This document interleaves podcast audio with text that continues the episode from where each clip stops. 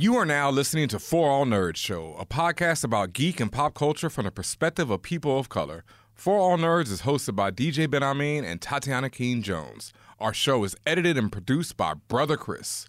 For All Nerds Show is a member of the Loudspeakers Network, where we always say rest in peace to our founder, Combat Jack.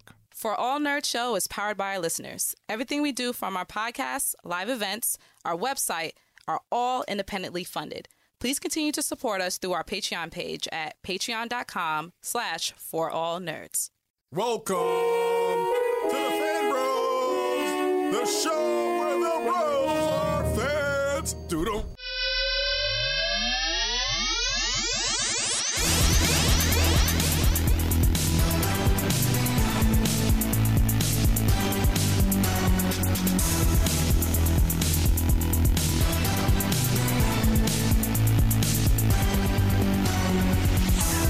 And what's up, y'all? And welcome to another episode of the For All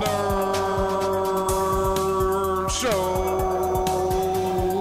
The voice of the urban geek, the podcast where we discuss geek culture, geek and pop culture from the perspective of people of color. And back in the captain's chair tonight, it's your boy DJ BenHameen, aka Chris Ragnarok, Big Dick Grayson Energy, Buzz Ouchia, Dr. Steven Slang, the Sorcerer Supreme Clientele, YOLO Baggins, Lando Californication, the Ghost in the Shell toe himself, here in the spaceship tonight. You like that? Dr. Steven Slang?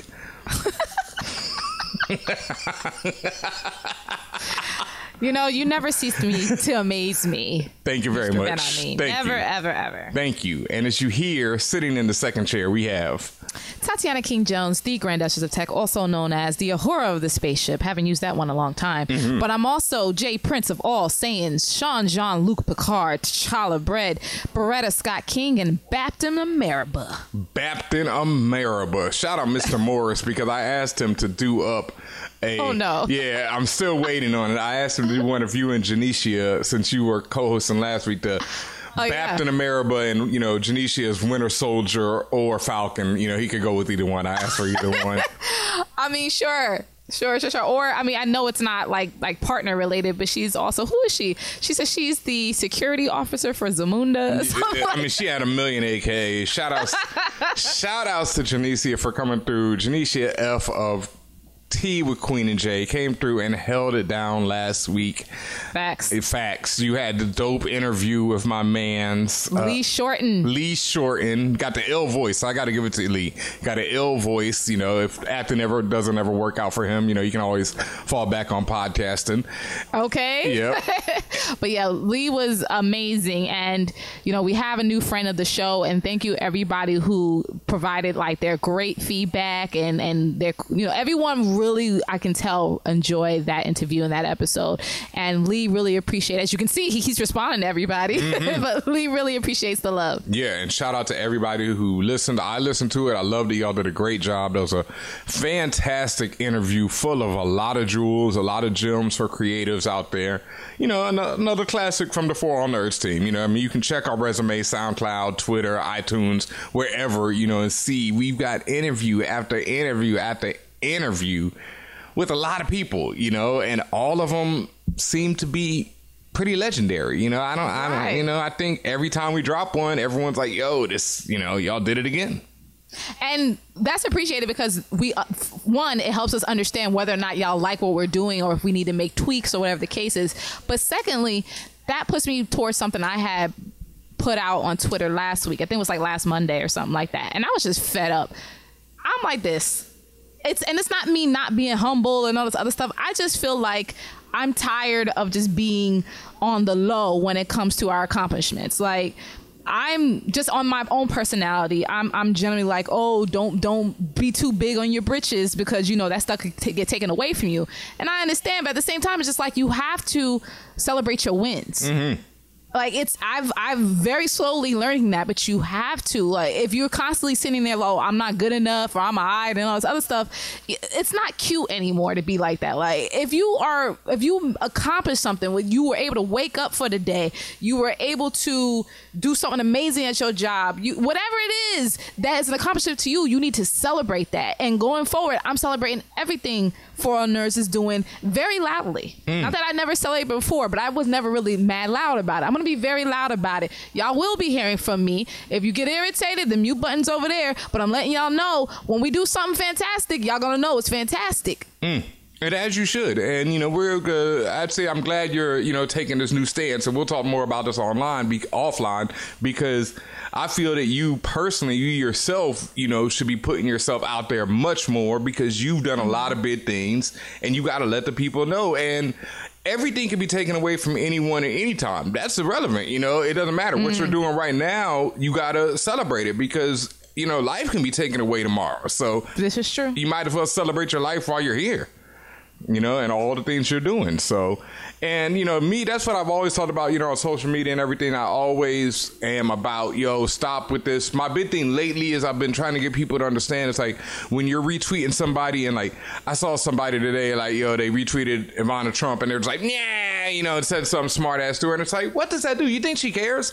Like she gets a million of those. All that's doing is you're retweeting what she said and people are seeing it you know, it's like that whole always negative, always angry energy is just not me. You know, I like to celebrate things. I like things that are dope.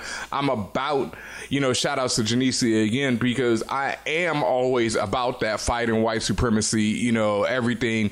In fact, uh, let's see, I haven't been on the show recently and might be a couple things I need to address. I know the last time I was on the show two weeks ago, I started off the show right away. You know, we had my brothers from Drunk Black History on the show. Shout outs to them. Another amazing, dope interview, dope show. And I started off right away like, yo, black men are trash. And everyone's in my mentions, everyone's in my emails, everyone's on my Instagram, on the For All Nerds Instagram, at For All Nerds Instagram. You know, make sure you're following over there. And I was like, whoa, I say the men are trash pretty much every week on this show. I never hear anything. I guess I added the modifier black. And we even got a long DM from a listener, and they were saying that they were upset with us because they felt we were doing this for clicks. They felt like we were jumping on with the Read bandwagon. Shout outs to the Read, Crissle, and Kid Fury because they're mm-hmm. always calling, you know, black men trash. And one, It's not that they're calling black men trash, Yeah. it's calling black men out for their shit. Yes. I think men in general need to be called out for their shit. Yes. And if we're talking about a specific group of men, then we're going to talk about a specific group. Mm-hmm. I just want to I just want to make the point that nothing we do here on For All Nerds, online, offline, on the lines, like nothing we do is for the clicks, quote unquote. It's not for the clout. First of all, if we was gonna do all that, we we, we have ten times as many views and follows and everything, and and ten times as much money. So let's not go there, you yeah, guys. no, Especially for y'all that are longtime listeners. I would hope that y'all have a, a higher level of trust in us and also a higher level of understanding in us. And mm-hmm. I say this without being combative because I really want everyone to understand that we and, and of course it's, it's it's increased progressively as the years have gone on, but we're very honest on mm-hmm. this show. As you heard from like the interviews we did with Lee and other people, we are honest with them. We tell people to their face, "Hey yo, that shit was trash," or "Hey yo, that shit was amazing." Like we bring the real to things. If we if, if we ever get to a point where we feel like yo, we gotta do this for clicks, we don't do it. Mm. Period. So that hurt my feelings. I ain't gonna lie, that hurt my feelings. I'm like, damn, that's how you feel about us. yeah, no, I mean it didn't it didn't hurt my feelings at all because I'm used to it and thing is I've gotten that, you know, when one of my tweets about men are trash is blown up, oh my god, some of the responses they, they're comedy to me. You know, and I, and it's always for men, you know, they'll be like, "Oh, this ain't to get you no, you know, Boo Nanny. Oh, you know, she's still not coming through, dog." You know, all these different things and it's all so hilarious to me because it's like, dog, if I was doing something to get women, that's not what I'd be doing. I would not be sitting out here tweeting men are trash. That's not my, you know, that that's a weak game if I ever saw one. You know, I would just be myself because that's what I've always done to do with anyone, you know, and that's and but back to the fact of the matter is, like you said, I'm only calling out people on their shit because as we see every time. First it was the Little Mermaid, then it's Lashana Lynch, just a rumor of her being cast as James Bond, you know. Yeah. And then this weekend, the news from Marvel, which we're about to get into, came out. Oh, I saw people popping mad over the Eternals because in the Eternals film, Salma Hayek has been cast as a character that was white and male in the book. Uh, I think Angelina Jolie is cast as another character that was white and male in the book. There's a young black woman who is cast as a character that was white and male in the book. Right, And and and and and able bodied, and she's deaf. If I'm not deaf. Yeah, she's deaf, and her character will be deaf in the film, and that's not the same in the book. And I'm like, who cares? And it's about time. But how about this? It's been ten plus years of Marvel. Since when did they do anything exactly like the books? And Like, when does it this matter? isn't new no more, y'all. Yeah, and it's like you know, people are like, ah, but that was mine, and I liked it like this, and I grew up on these characters. And I'm like, I don't care, adults. Someone else should grow up on the characters, and there should be inclusive and diverse the way it should have been before white supremacy took hold and made everybody white. And it's like something that I'm gonna say right now because I was gonna make a tweet about this. Like, pretty much everything that y'all grew up on that I grew up on is racist as fuck. Is, is straight up and down supporting white supremacy. And it's so ridiculously ingrained that we don't even question it. Like, I'll just give you a few examples from comic books real quick. The reason why the Fantastic Four is all white is racism. The reason why the original five X-Men are four men and one woman and they're all white is racism and patriarchal supremacy. The reason why Psylocke, a character that we all grew up on from the X-Men cartoon in the 90s, is a Japanese woman who is originally a white woman who through one issue somehow gets transformed into this Japanese body and there's no thought about it. There's no like what would this actually happen? Like what does this mean? You know, it's just like, oh, this is cool. You know, now she's a Japanese woman with martial arts. It's racism, folks. You know, it's just down the line. It goes on and on and on. It's either racism, sexism, patriarchal, white supremacy is the source and cause of it all. And so I'm down for anything that takes that down. You know, I don't have time to argue about, oh, this is a remake. And so, you know, you're just mad because, I mean, y'all are just happy with these scraps because they turned Ariel Brown into Little Mermaid. It's not like she's about our culture and really doing, no, it doesn't matter because she's a Little Mermaid now with dreadlocks. You know, a Disney princess now has dreadlocks. It's like, I'm cool. You know, I'm happy for that. Just the same way I'm happy for a Black Panther. The same way I'm happy for anything that is more inclusive and more diverse. Uh, I mean, uh, Harriet Tubman, though, we'll get to that. Um, whoa! What does that mean? Oh God! I mean, we can get to that right now, though. I mean, I, I think I that's mean, we have so much to get Yeah, into. Where there's, the, there's, fuck do we start? There's so much to get into, and I mean, real quick, just with the Harriet Tubman trailer drop, I, I don't.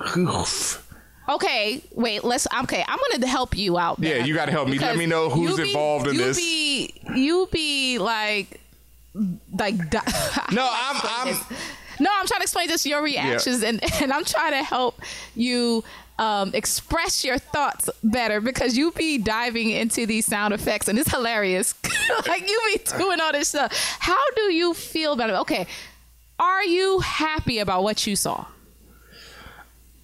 Uh, honestly, I did not find the trailer that impressive. And I, did, I, I didn't find it impressive. However, was there something about it that intrigued you?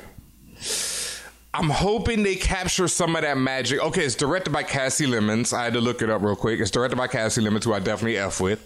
So that's you know that's the start. Um, that's my shorty behind. E- I mean, the woman behind Eve's Bayou, which is one of my classics. In fact, people were talking about who should direct Blade, and I was thinking about her today because of that. So right there. Um, Cynthia Erivo as Tubman, also a beast. You know, Leslie. I mean, there's a lot of beasts involved in this. Leslie Odom Jr. Yep. Yes. But I, I feel like there's no, there's no. I, I, I was thinking of a song today. Like I feel like you know, movie studios and stuff saying there's, there's no history like slave history. You know, it's like they just, you know. Honestly, any just really for the last couple of years, anytime I hear to see something about slavery, I just see Michael Jai White saying, "I hate slavery" Yes, every yes, single yes. time. I, don't, I cannot get it out of my head. That gift just plays Yes. constantly. Um, was I like? Was I? Did I feel like, oh my god, this is amazing? Type of for the trailer? No. Yep. Did I think though it was intriguing? Yes. I appreciate the fact that I, I what it looks like anyways what they're trying to do is, is as they they bill it as the true story of Harriet Tubman they're showing her being having agency Yep. a lot of uh, the way I was brought up in the public school systems I mean some of them touch on it and really depending on what state you are sometimes they erase her completely in the in the textbooks but they didn't really get to the nitty gritty of what Harriet was out there doing Yep. like you you get a lot of these these sound bites if you will I could have doesn't any- saved. Yeah, which is not Right, even her real I could said they just Yeah. knew they were slaves. Yes, that's cool. But what was the what was she like? What was she actually doing out there? She was riding. She was out there riding for life, and she had the shotties. She had all this stuff. Like, and I feel like they are at least trying to go in that direction. Again, this is just a trailer. We don't know the full breadth of the movie. I hate slavery. it's- Listen, but it seems like they're going to really try to show all facets of Harriet. I also think Cynthia Erivo is an amazing actor, and I think that she's going to do a great job. Mm-hmm. Yep. I also, if, if we had a chance to see um, uh, Maisha Hinds do, uh, if you remember her from Underground, remember she did that Do I? monologue? Do I? Whew. Where was the Emmy? I think if we, if, if unfortunately, if Underground didn't ha- had gone away the way it had to go away, we would have even seen more of Yeah, we would have seen this already. We would have seen it, and and that's I mean. Under, I'm hoping that this has some of that flavor because Underground Yeah. was one of the few slave narratives that I've ever enjoyed. I mean, probably the only one. And and the six minute shout outs to um, American Gods, uh, Orlando Jones episode first Oh, yeah. season. That's about it.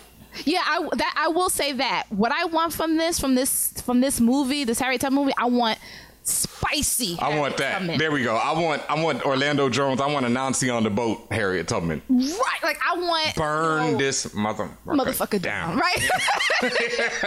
That's what I want. of course, within context, In like. context, yeah. I don't. I, I'm not looking for her to turn into Storm or anything, but I, I just Buy want my album spicy, unapologetic, and we saw a little bit of unapologeticness, but I, I just want to see the spicy, unapologetic. Like I have to do this, or we all die type of energy Yep. from this, and so I'm giving it a chance. Man, I mean, okay, it's not I hate slavery film. It's let let's see, let's give it a chance. Uh, all right. You know, And, and you know, I'm the same person talking about Give It a Chance who also is not excited about the Black Widow movie. And just to now, just to be clear to a lot of people, because Okay. so, I feel like people see my comments and be like, "Oh, she's hate, she's hating it, she hating it, she she she putting it down." No, all I said was I'm not really checking for it like that because mm-hmm. I don't I don't personally care for the character. Now you can we can argue that is maybe it's the way the character has been written in the last Yes. 10 years which is the issue Yes. and and and so be it if we get a better version of natasha or one that really does her more justice then i'm probably more interested just as it stands with m- my current understanding of the MCU's Black Widow slash Natasha Romanoff, I don't care. Mm. And now, is that to say I'm not going to watch the film? Hell no, I'm going to see the film. I'm going to be there. That's my job. I'm going to be there. I'm going to analyze it and talk about it. Just as of, as of right now, I'm just not excited. now me, uh, everything Scarlett Joe has said lately has been whizack and terrible, and it's just like, Oh damn it, girl, damn it. I mean, at this point, she should have played Groot if she feel that way. I mean, Like, damn, Brit. Oh my god. But I'm a huge Natasha Romanoff fan, even from the comics, even from you know early days to recent days. She had a dope run recently, so I'm hoping that this does some justice. At the same time, I've also seen Red Sparrow, uh, White This, whatever Assault. You know, all those movies, I've seen this done a million times already. You know, like the Black Widow type movie has been done a million times. I do love the idea of Taskmaster. He's also one of my favorite villains from Marvel, and it's the MCU, so I'm there for it. But out of all the announcements, you know, that Marvel dropped this weekend, mm-hmm. it's low on the list. Yeah, it hurts that that's the next one. You know that that's like you know that like Thor, Love and Thunder ain't dropping next, or you know, um, Uh, all the stuff with the, the the purifier, you gotta wait on. yeah, I gotta wait on You it. got you gotta wait on the product, my guy. Yeah, like, this you know, is how it be. But when they break out them blue tops, like I treat it, you know, like that's what I mean. It don't matter. You gonna take what they give you. You know, like when the when the line forms up for the crack, you know, they don't be like, "Yo, I don't really like this crack." crack? You know, like I don't. Does it have to be crack? Look, dog. Right, right now the MCU is serving pure crack. You know, I can't even call. Not even heroin. No, I- why, why crack? It well, might- first of all, it might the- be cocaine. It might be the pure coke. In the immortal words of Nippy, crack is whack. Yes. And I'm too rich to be doing crack. This okay? this is quite true. You know, so I'll say it's pure cocaine because they are they're serving it. You know, and Oh, you know man. when they bring it out and like, oh, I don't like this type of cocaine. No, you you sniff the cocaine. You know, it's like it's right there. I mean, I, that's what I've heard. What podcast is this, yo? Yeah, that's what I've heard. I, I mean, not from Could you imagine being a first time listener and it's just like, why are they talking about drugs? I mean, they, you know, if they're an MCU fan, they would understand. You know, Oh, they would, they would purely understand. Like you're not gonna ask. You know, they're gonna bring it out, and you're gonna have some. People watch Inhumans. Don't act like you ain't watched that first episode at the very least. And that was before the game even got. You know, that was before you know the MCU really like took over. Like, look at what they're doing right now. Like the way they laid it out, and it's like, okay, um, WandaVision with that weird ass name goes right into Doctor Strange and the multiverse of madness. Like what? So you're gonna watch a TV show and then it's gonna connect right into the movie? I fucks with it, and I'm actually Yeah. looking forward to WandaVision. Oh, oh, you! I mean, time. I grew. That's one of the ones I grew up on was Wanda and Division. That's like my one of my favorite Marvel couples. I still don't believe in their MCU romance. No. Like, it's it's still it's still like Not pretty yet. much like Not yet. Hopefully, this paper. does it. It's, it's definitely wet paper bag Ouch. status for me. But them as characters, I fuck with Yeah, them. but I'm hoping that this series finally manages to make it work. Cause no, yeah, so far, nah, none of that. Yeah, it, it's no, it ain't been there. There's, there's, you know, I, I, I can't deny it. You know, shout out to I'm a straight yeah, rider. Shout out. Um, but yeah, Marvel definitely killed it. I mean, we could go on and on about that. You know, all the announcements were dope to me. I'm hyped for you know, um, Lady Thor with.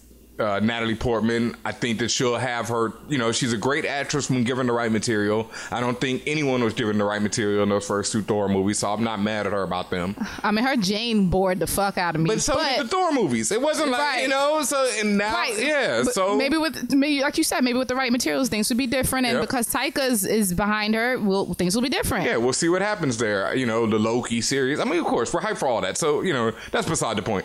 Um, everything else at San Diego Comic Con like It was so there was a billion trailers that dropped over the weekend.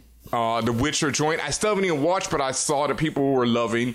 I watched it and I loved it. I was already hyped. I was, uh, you know, look. After me playing The Witcher Three and ruining my man's life like I did, I I need to see. oh, you want the you want the poor the bad route? No, I still didn't finish it, but now that this is coming out, I'm like, I'm going back to finish that game and seeing how badly I have ruined my man's life because I've Wow. I've done him dirty, dog. I, I've not. It's been, like take it's like, take the, the the bread without paying. I, no, I've got a squad. Steal like, it. Like Pay I, for it. I assembled a squad, but you know how I did it is you know questionable. You are the worst. You know you are you abuse video game characters. I'm, Do you know that? I'm I'm patriarchal um, supremacy in its finest in The Witcher. In its finest, like I am abusing it, like, Oh like, my God. like shout out to our guest who's coming on the show later. I am role playing to the fullest in the, you know in this game, and I'm like, what would it be like to be a white man with mad power? And I'm like, oh, this is what it's like. This is great because yeah, um, yeah, it's yeah. uh, Oh, but I'm yes. gonna I'm gonna finish that game before Okay, the series drops. I'm happy for you. Hopefully, you, maybe you'll do it again without ruining the I'll man's put- life, or maybe hey. you go worse. I don't know. Maybe Um, I'll put it on Twitch. Dot TV slash for all nerds. Oh. Actually, you should put it on Twitch, and it, your whole session should just be you making the poorest decisions and seeing how I'm- much it's more. you too late for that, but we'll see what happens. No, there's still decisions. You said you ain't finished No, yet. I haven't there's still finished. bad decisions to come. Okay, well, I will make I will make the worst decisions, and if um as we just plugged Twitch TV slash for all nerds, we are getting it popping over there. I know we've been talking about it for a long time, but it is actually now all in reality. We've been streaming pretty much every day, either Mm-hmm. some games, some DJ sessions, and very soon some actual live show sessions. Yo, we Oh. actually there was a couple people who I guess were sneaking around on Yes, our Twitch yes. because we we were testing this afternoon in the studio. Yep. And uh, a couple people was just on the thing, so they probably they probably saw me, you know, talking about myself, self deprecating and all that stuff. But um, it, it looked good. Mm-hmm. Yes. it looked real good. Yeah. So thank you for the number one. Thank you, Patreon patrons. Mm-hmm. Literally the only reason we got cameras, the only reason we got equipment, the only reason we're even able to be back on Twitch and come back live in the full effect is because of y'all. Like point blank, period. Thank you so much. We salute you. We need you. We needed and still need you. Yes. And thank you. Mm. You're going to see the fruits of our labor very, very soon. very soon because like i said we got the live shows coming. We got dj sessions for me coming. You could see us both rocking soon on various video games you know we're gonna be throwing it in doing some talks you know just really come see me because i'm playing overwatch so i'm just over there talking shit about anything you know. Any questions you got might be your best time to ever ask me because i just kick ass and talk shit. We're gonna name your that particular Twitch stream for Witcher "Poor Decisions" with DJ Ben on me. That's pretty much me on any video game. Um, especially when there's choices. Like when there's choices, like Spider Man didn't give me that many choices, you know, to really like fuck up Peter Parker's life. Or God of War, I couldn't really mess that up. You know, I think there's just one ending in God of War. I don't know. I never investigated that if there's more than one ending or whatever. But Nah. yeah, no, like The Witcher, I I've heard that there's a very bad ending, and I'm headed for it. Well, you're probably headed for it. Yeah. Totally headed No, I'm it. so on it. Like, But yeah, the the Witcher Netflix, which is actually based on the books, not the game. Yep. Um, that trailer slapped. Watchmen trailer slapped. Slapped. Shout, Hold on. Shout Hold out on to. Regina King. Jesus, Jesus Christ. I expected the worst from that show. You- Did you? You know what? I I never know what to expect watching because I thought that the movie was woefully boring. Oof, Woefully boring. Hurts. I wasn't into it. hurts. Have Um, you, and sorry. you never read the book? Nah, and maybe that's part of it, and maybe that's not. But I just I, just, I couldn't do it. To this Um, day, I'll say that book holds up, and it's one of the best things ever written and drawn and created. It's like it's just a stunning work of art. I'll say that again and again. And this show, I didn't expect nothing because it's just so hard. It's like one of those things that really only works to me as a comic book and works so much better than anything else as a comic book. Right. So I, it's so difficult, you know. I mean, just think about it right now. Some of the choices they make, you know, in imagery, the way it works is so stupid, Tatiana. You got to read it one time. You know, it's like it, it's just so well done. I'm I'm gonna give it a shot because, Yeah. like I said, you've never steered me wrong when it comes to graphic novels slash comic books. So yeah, I'm. Watchmen is one of them ones that still holds up to me, but the trailer has me hyped. Like Regina the- King alone, Yahya, but it Yeah, when I saw Yahya, so I was good. just like, I saw Yahya again. I'm like, my God, literally right after he got off this show, his whole world opened up. I mean, And y'all could make fun of me and laugh, but uh, the the fan, oh, excuse me, the four nerd circle of trust is real. real, real. And You know that you know that gift where Beyonce said, "God is real." God is real. Four all nerd circle trust, we need, yeah, circle trust is we need, we need to like black it out with a little, you know, stretch it out and be like, Four all nerd circle trust is real. because that, Um, uh Uh, but yeah, uh, we got to we got to just just really quickly get through the rest of the some of the stuff. The Top Gun trailer. Uh, you know, it, someone it was actually shout out to um, damn, I don't have her Twitter name, but she said it was basically like a movie about someone who never wants to retire. oh, shit. shit. Uh, no, she does. She said she said, "What do we say to the god of retirement?" Not today. Not today. That's what she said. Yo, uh, but let me say, I I had no interest in it. That's one of the few 80s movies that I never cared about, you know, back then. I didn't really like Tom until later, I guess. And I'm like, yo, this this this motherfucker is really flying that F 15. He's flying that damn plane. I, I 100% believe he's flying the He's plane. He's really flying that fucking F 15, I think. I haven't read any. I haven't, You haven't read haven't anything, looked. yeah, but I haven't looked for it, but, but I'm like, is this he motherfucker really flying that He probably F-15? is.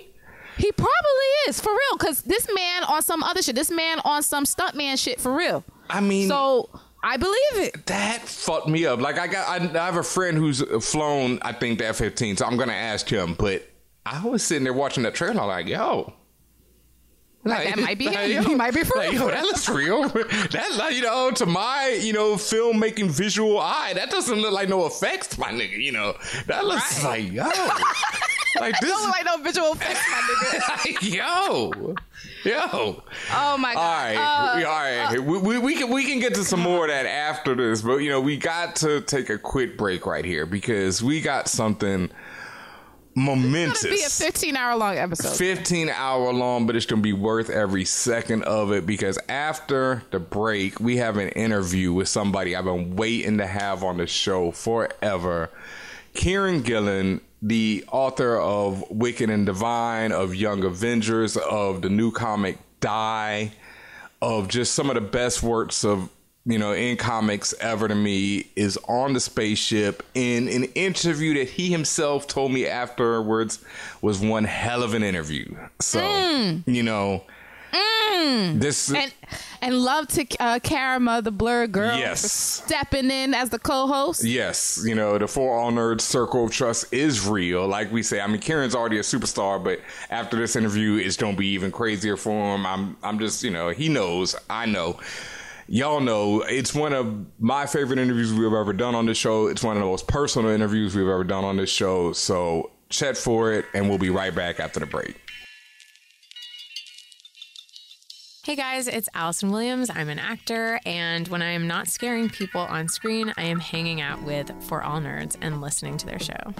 Hey guys, this is Rod and Karen of the Blackout Tales podcast. And when we aren't doing one of our many podcasts, yes, we are listening to For All Nerds. Hey, what's going on, everybody? This is Asante, one third of the Friend Zone, and when I am not smoking pot or playing Shinobi Striker, I am listening to For All Nerds. Tune in. What's up, everybody? This is Chuck Creekmur, aka Jigsaw from AllHipHop.com. And when I'm not placing my heavy hand on the world of hip hop culture, I'm watching for all nerds. Hey, this is Logan Browning, and when I'm not trying to take over Netflix, I'm listening to For All of It. Yo, what up? This is Yahya Abdul Mateen the second. I play Black Manta in the Aquaman movies. And when I'm not getting around the city, I'm chilling, listening to For All Nerds. What's up, y'all? It's N. Steven Harris, fire artist, co-creator of Aztek, fire artist on Ajala, The Fringe, Michael Cray, Watson and Holmes. Don't forget Watson Holmes, award winner of Watson Holmes, Glyph Award. Eisner nominated. When I'm not drawing, I am listening to For All Nerds. Check it. Hey, I'm Malcolm Lee, director of Night School, and when I'm not directing, writing, and producing, and editing and spending time with my kids, I'm listening to For All Nerds. Hey, this is Pamela Ribon, and when I'm not writing things like My Boyfriend is a Bear or Ralph Breaks the Internet, I am listening to For All Nerds. Yo, what's up? This is Chico Leo, and when I'm not leading an Athenian revolt in Assassin's Creed Odyssey, I'm listening to For All Nerds. And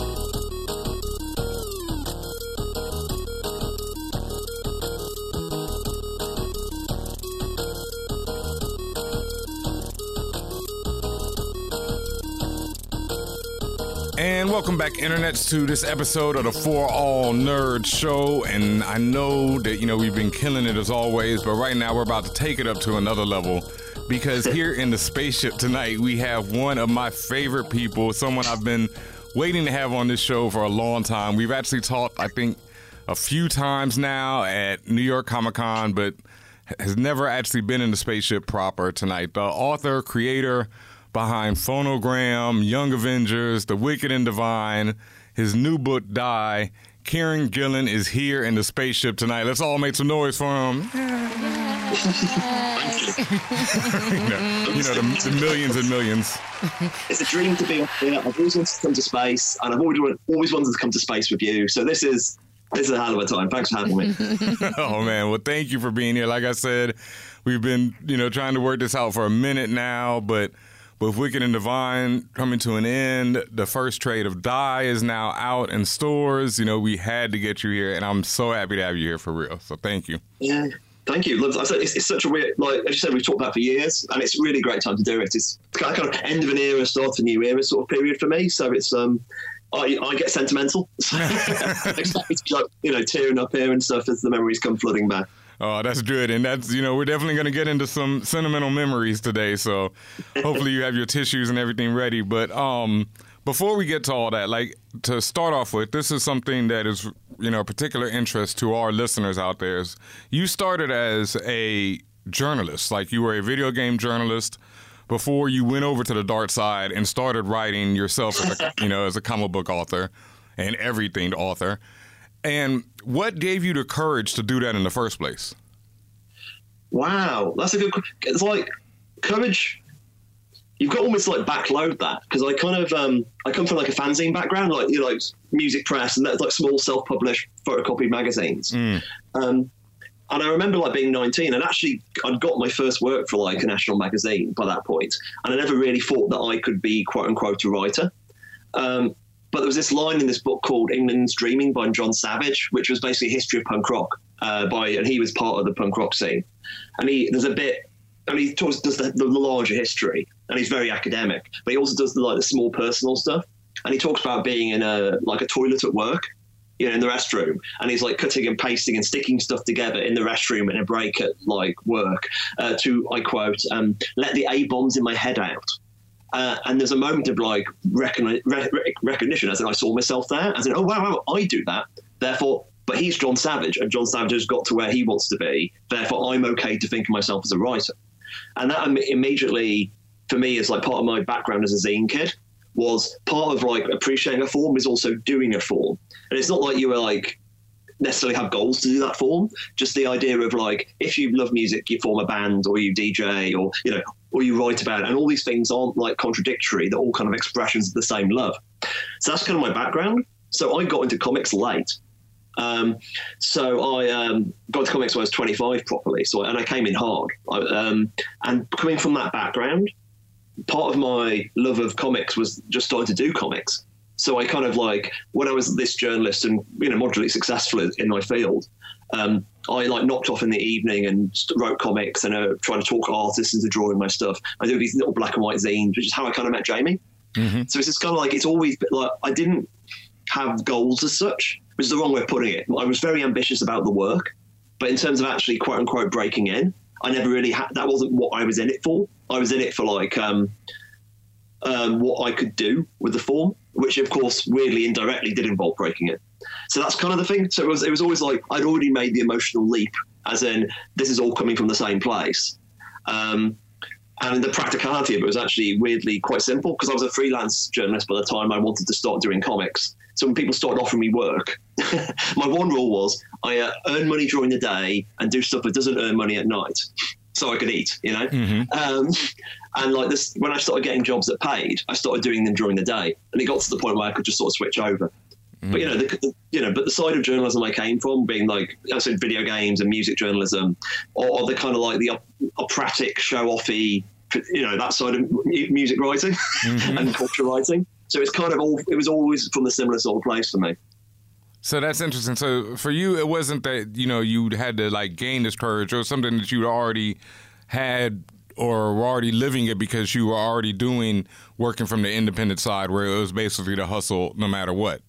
Yeah, yeah, yeah, exactly that. As in, in terms of like my, there's so much I sort of bring over from that fanzine writer when I was a journalist. All that kind of hustle's a good word for it, Mhm. but it's also kind of like you know, it's an artistic from the heart hustle in that kind of like it's all about. The, it's like being part of a scene, which is a thing I've always loved. Like I, like I've count myself incredibly lucky about my life. Is that I've genuinely spent most of my life surrounded by creative people, and you know, from just re- really interesting people who are kind of love what they do, and that's incredibly like therapeutic. You know what I mean? To have that kind of like that supportive network around you.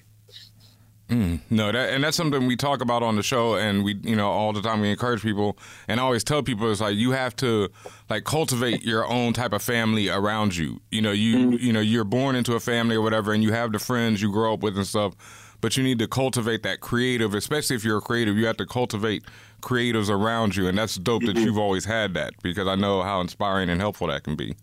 Definitely. I mean, like I always like when you meet when you're on the scene, especially like, coming into comics, you meet people and you see their stuff, and you're like, you know, it's it's good stuff, but it's not it's not me. And then you kind of meet someone like when I met Jamie, I, I saw Jamie's stuff and was instantly, oh right, you, you are literally reading the same comics I am, mm. you know, and I could see it, and, and you know, and you end up like forming, you know, the more you meet people, the more you go, okay, these are my family, and you know, there's other people, and that's kind of part of the joy of getting out as a creator. Like, you know, and it's kind of easier now, especially with the internet, in that you can actually connect with people all over the world. That was my kind of like my generation of creators, the, the classic British creator, they talk about like coming up through 2000 AD and whatever. Um, but that wasn't my background. I kind of like came up through the Warren Ellis Forum, and that meant my peers were kind of like people all over the world. So it's like people like I don't know Matt Fraction or Kelly Sue or X Top or Jamie or you know those kind of. So it was it was all kind of done online. Hmm. um, also, you know, I, I, had people I knew in real life like Alex DeCampi, Mm-hmm. um, but like, but you know, but it was but even even then I met Alex online originally. You know, Hmm. um, it's all that kind of that was you know that was, and of course people listening go obviously that's true, but like the fact I was coming in around 2000 when I was starting into comics we were the first sort of wave of like comic creators and that, that was our scene that was that was I think was quite new about it then I guess Karen, it's interesting. Hey, it's Karama. It's interesting. You mentioned um, 2000 AD. I was going to ask you whether or not you got into any of uh, that. You know whether or not that when you you came in, you kind of came in a little bit late, but did you reach back and look at any of the work that Moebius and Humanoids and all the people, and, you know, a lot of that stuff and 2000, 2000 AD and, and Tank Girl Mhm. and were because those are also epic stories, and you write epic stories, and I was curious as to whether or not you kind of pulled from any of that, uh, and also, you know, what some of your other influences were. firstly thank you secondly um, it's like I set a, it's a bit of a simple when I started coming to comics at 25 that's a slight simplification in that kind of you know that's when I came in completely religious and okay I'm all in. Um, like I read comics properly as, a, as a, like a, a proper kid like before I was a teenager. And as a teenager you never really had any access to comics. Like you only had stuff I came from a place called Stafford which is quite a small town Mm. so there's no comic shop. Um, uh, so I had no access to like quote unquote comics I you know which weren't on the news shelf However, that did mean that my brother bought 2000 AD, so I quite regularly read 2000 AD, and I read you know the stuff he'd picked up. So like Judge comics, Dredd and yeah, yeah, yeah. So like, yeah, I mean like if you specifically ABC No, I'm Warriors. sorry, I was saying. Oh, Sorry, a strip for the ABC Warriors is uh, from 2000 AD. If that is the thing that taught me to write theme comics, uh, another, another and if you take that, and I'm gone. Yeah. yeah, so good. And there's another comic called um, Bad Company, and Bad Company is the other thing that taught me to write team. So both, if you read both of them and sort of see the techniques when I was writing Uncanny X Men, like and how, especially because writing a team book is hard. If you're writing a team book in five page chunks, that's nightmarishly difficult. So when I was reading that. Okay. Um, I believe. Okay, so I'll just pick up with my last question. Um, so 2000 AD and Judge Dredd and those things. You you were when your brother was picking them up. You were kind of absorbing those. Yeah, yeah, definitely. I mean, like he kind of he came to also quite late. So this is like must be six, when I was 16, 17. Mm. So he was like, also buying like the best odds. So it's like all the 2000 they crunched into a short period. So like there's two strips specifically, ABC Warriors, which is a story about a team of like robots who are amazing, Mm-hmm. uh, and uh, the uh, Bad Company. And if you kind of take Bad Company and the ABC Warriors, that's kind of like the majority of the lessons I learned about how to write superhero team books. Because doing a team book is hard, Mhm. but like doing a team book in five pages and five page chunks, that's like this nightmarishly difficult. So like when I went over and started doing Uncanny X Men and stuff like that, that's kind of the sort of stuff I was thinking about. And I do like you know robots. and you also and you also like difficult because you like writing six thousand year histories in what ten pages. I don't believe in making it easy. I don't know. That's, that, that's I don't know. So much that comes to like when I got into comics, like when I was 25. In the five years leading up, I kind of like a mate of mine when I was 21, when I was living in America for a year. He basically gave me boxes of like early Vertigo books. So kind of like I was reading comics like one or two trades a year for that period uh, before going full in. Um, but the thing that period also taught me was like, you know, I fell in love with Alan Moore when I was 21. So that kind of like, oh, it's got to be hard. you know, that, that's kind of the, you know, the, if it's possible, it's probably, you know, too easy. Um, and that definitely comes to my love of, you know, Alan, basically. The idea of you really have to go for it. Yeah. You know, life's short. Is you know, trying something like which is difficult is actually it's fun as well. You know, and uh, for me, there's always a thrill in um, seeing something. Like I always try to think of what sort of comics I like to read. You know, and I like to read lots of books, but like the stuff I really like are kind of the book I pick up and I go, I had no idea that was possible. you know, uh, and that's that always like refreshes me and makes me think about what else could be possible. You know.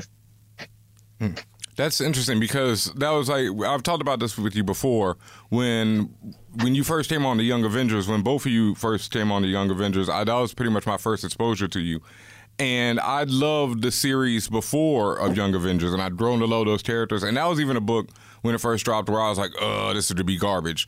Like just the whole idea, you know, Young Avengers. I was like, "This is You so also have corny." to realize that Ben goes into most new things like that.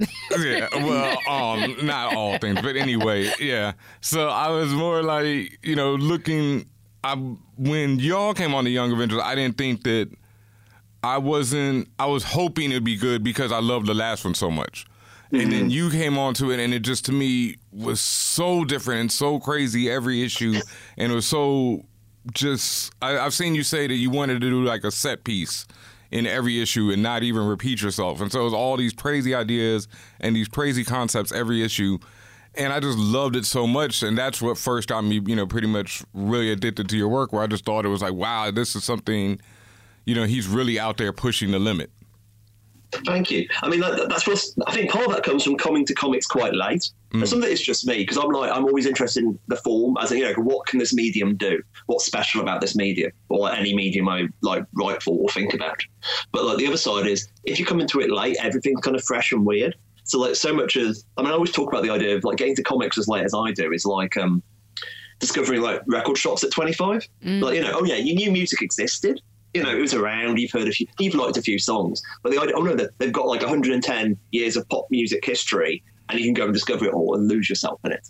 And that kind of the, uh, the thrill of the new, that moment of like the incandescent spark of possibility. That's kind of like since that was something that was very important for me, like trying to do that to the medium, and so much of like that level of the playfulness is kind of born of the excitement of getting to write comics. It's like there's definitely I think there are some comics lifers who are kind of take the medium for granted, and I don't.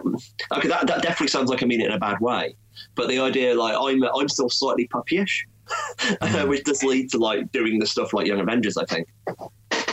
Yeah, I think, and that, that says a lot to all of the work that you do because when you're, uh, like you said, not in a bad way, but when you're jaded, when you've been in it for a minute, you think that there are all these rules that you put in in front of yourself. But when you're new and you're like you said, like a puppy, there are no rules. Like I'm just going to do all the things and see what works. And I think that's why your stuff looks so creative and new. And in addition to like, like you said, the the history that you have with like Jack, I mean, uh, McKelvie and Simon, um, because you guys together have this look that we now know, um, you know, is your team, and we know whatever comes Mm. out of that team is going to look amazing. Mm. It's so fun. Like, I mean, it's like I feel incredibly lucky, obviously, finding Jamie the way I did. Then we found Matt and Clayton on lettering, and the idea with this really tight, like when you actually find collaborators you really gel with. And I always come back to the band metaphor. Like me and Jack, we're a pretty tight band now. We stuck together, and we all like have a similar feeling. And someone like Matt, who's so adaptable, like he'll always like see what you're trying to do and push it further. And Jamie is really good at working for like with Matt, and it's a kind of like and we have shorthands and rhythms and like Jamie knows what the sort of thing I like. And when I'm writing for like Jamie, I'm thinking, okay, I would never do this for anyone else, but I know that Jamie can sell this expression. Mm. Like the, the story, will, the story would fall apart if you, if the person can't do this. And so much of like being a comic writer for me is, you know, looking at your creative team and thinking, okay, what can they do that is, but you know, what, how can we best show off this artist's the best ability? Because it's like that's the way that comics end up being good. I think it's something. I mean, so I'm sort of chewing over because I'm not quite sure I agree. Because also you can write to push people, you know. But that mm-hmm. kind of the conversation with the artist in terms of like, okay, what works best? Because I mean, this is one of the things where I quite often like when I'm looking at indie. When I say indie work, I mean really indie small press work. I find myself looking at a writer working with an artist and thinking. What you've done, you've learned to write comics by reading mainstream comics or like even even like indie comics, but like the kind of the page layouts you're u- using are great if you're actually working with like Jamie or like a mainstream artist. But if you're working with an artist who can't like create a splash page that creates impact, that's actually a wasted page because the splash page has no impact because the artist can't handle it. So, so in other words, that kind of like your aim to work in the mainstream and the artist, you know, not being there has led to work that's not as good. Where, of course, if you actually change the dialogue a bit, okay, this person can't quite handle this splash page, but if we add multiple panels, maybe we can use smaller moments, you know, we can think about what could work. You know, you can actually create a really striking aesthetic piece, you know, I think. Hmm. Anyway. And you, you've talked about like with Jamie and with Wicked and Divine in particular, how you said that you didn't want to do anything stupid. I think that was what you first told him. Let's not let's not do anything stupid with this one. And now that you're earing, nearing the end of the run, do you feel like you've done anything stupid, or is it as the experiment or the magic trick worked for you? Oh, I think we've done lots of things stupid. like, I think launching WicDiv was the one, you know, lo- you know, launching the book was the one not stupid thing we did. And that kind of like, let's, it, that was explicitly like, let's not just go back to phonogram. Let's do a new book because, hey, you know, Young Avengers is about doing something new. That was all. So other words, going back to something old after Young Avengers was kind of a betrayal. But they're kind of like the sensible business head in like no new books always do better people are really into young avengers we should launch something entirely new and quite as inaccessible whilst still being us. And like that will probably you know that's our biggest chance to do a book that lasts five years. Because that's kind of the thing me and jamie both wanted to do. We came in through vertigo books. Um, so that kind of like that 50 to 70 issue vertigo run we never had to do. We, ne- we never had a chance to do that. So we're kind of aware this is our one chance to do you know, a, a, book of that length, and you only get to do a book of that length if you sell well enough. Yeah. you know, so like you can actually do the, you know, the graphs don't quite work always, but the basic graph. You, it, first issue sells this amount. Second issue sells between thirty and fifty percent less than that. Third issue sells ten percent less than that, and then all further issues two percent less.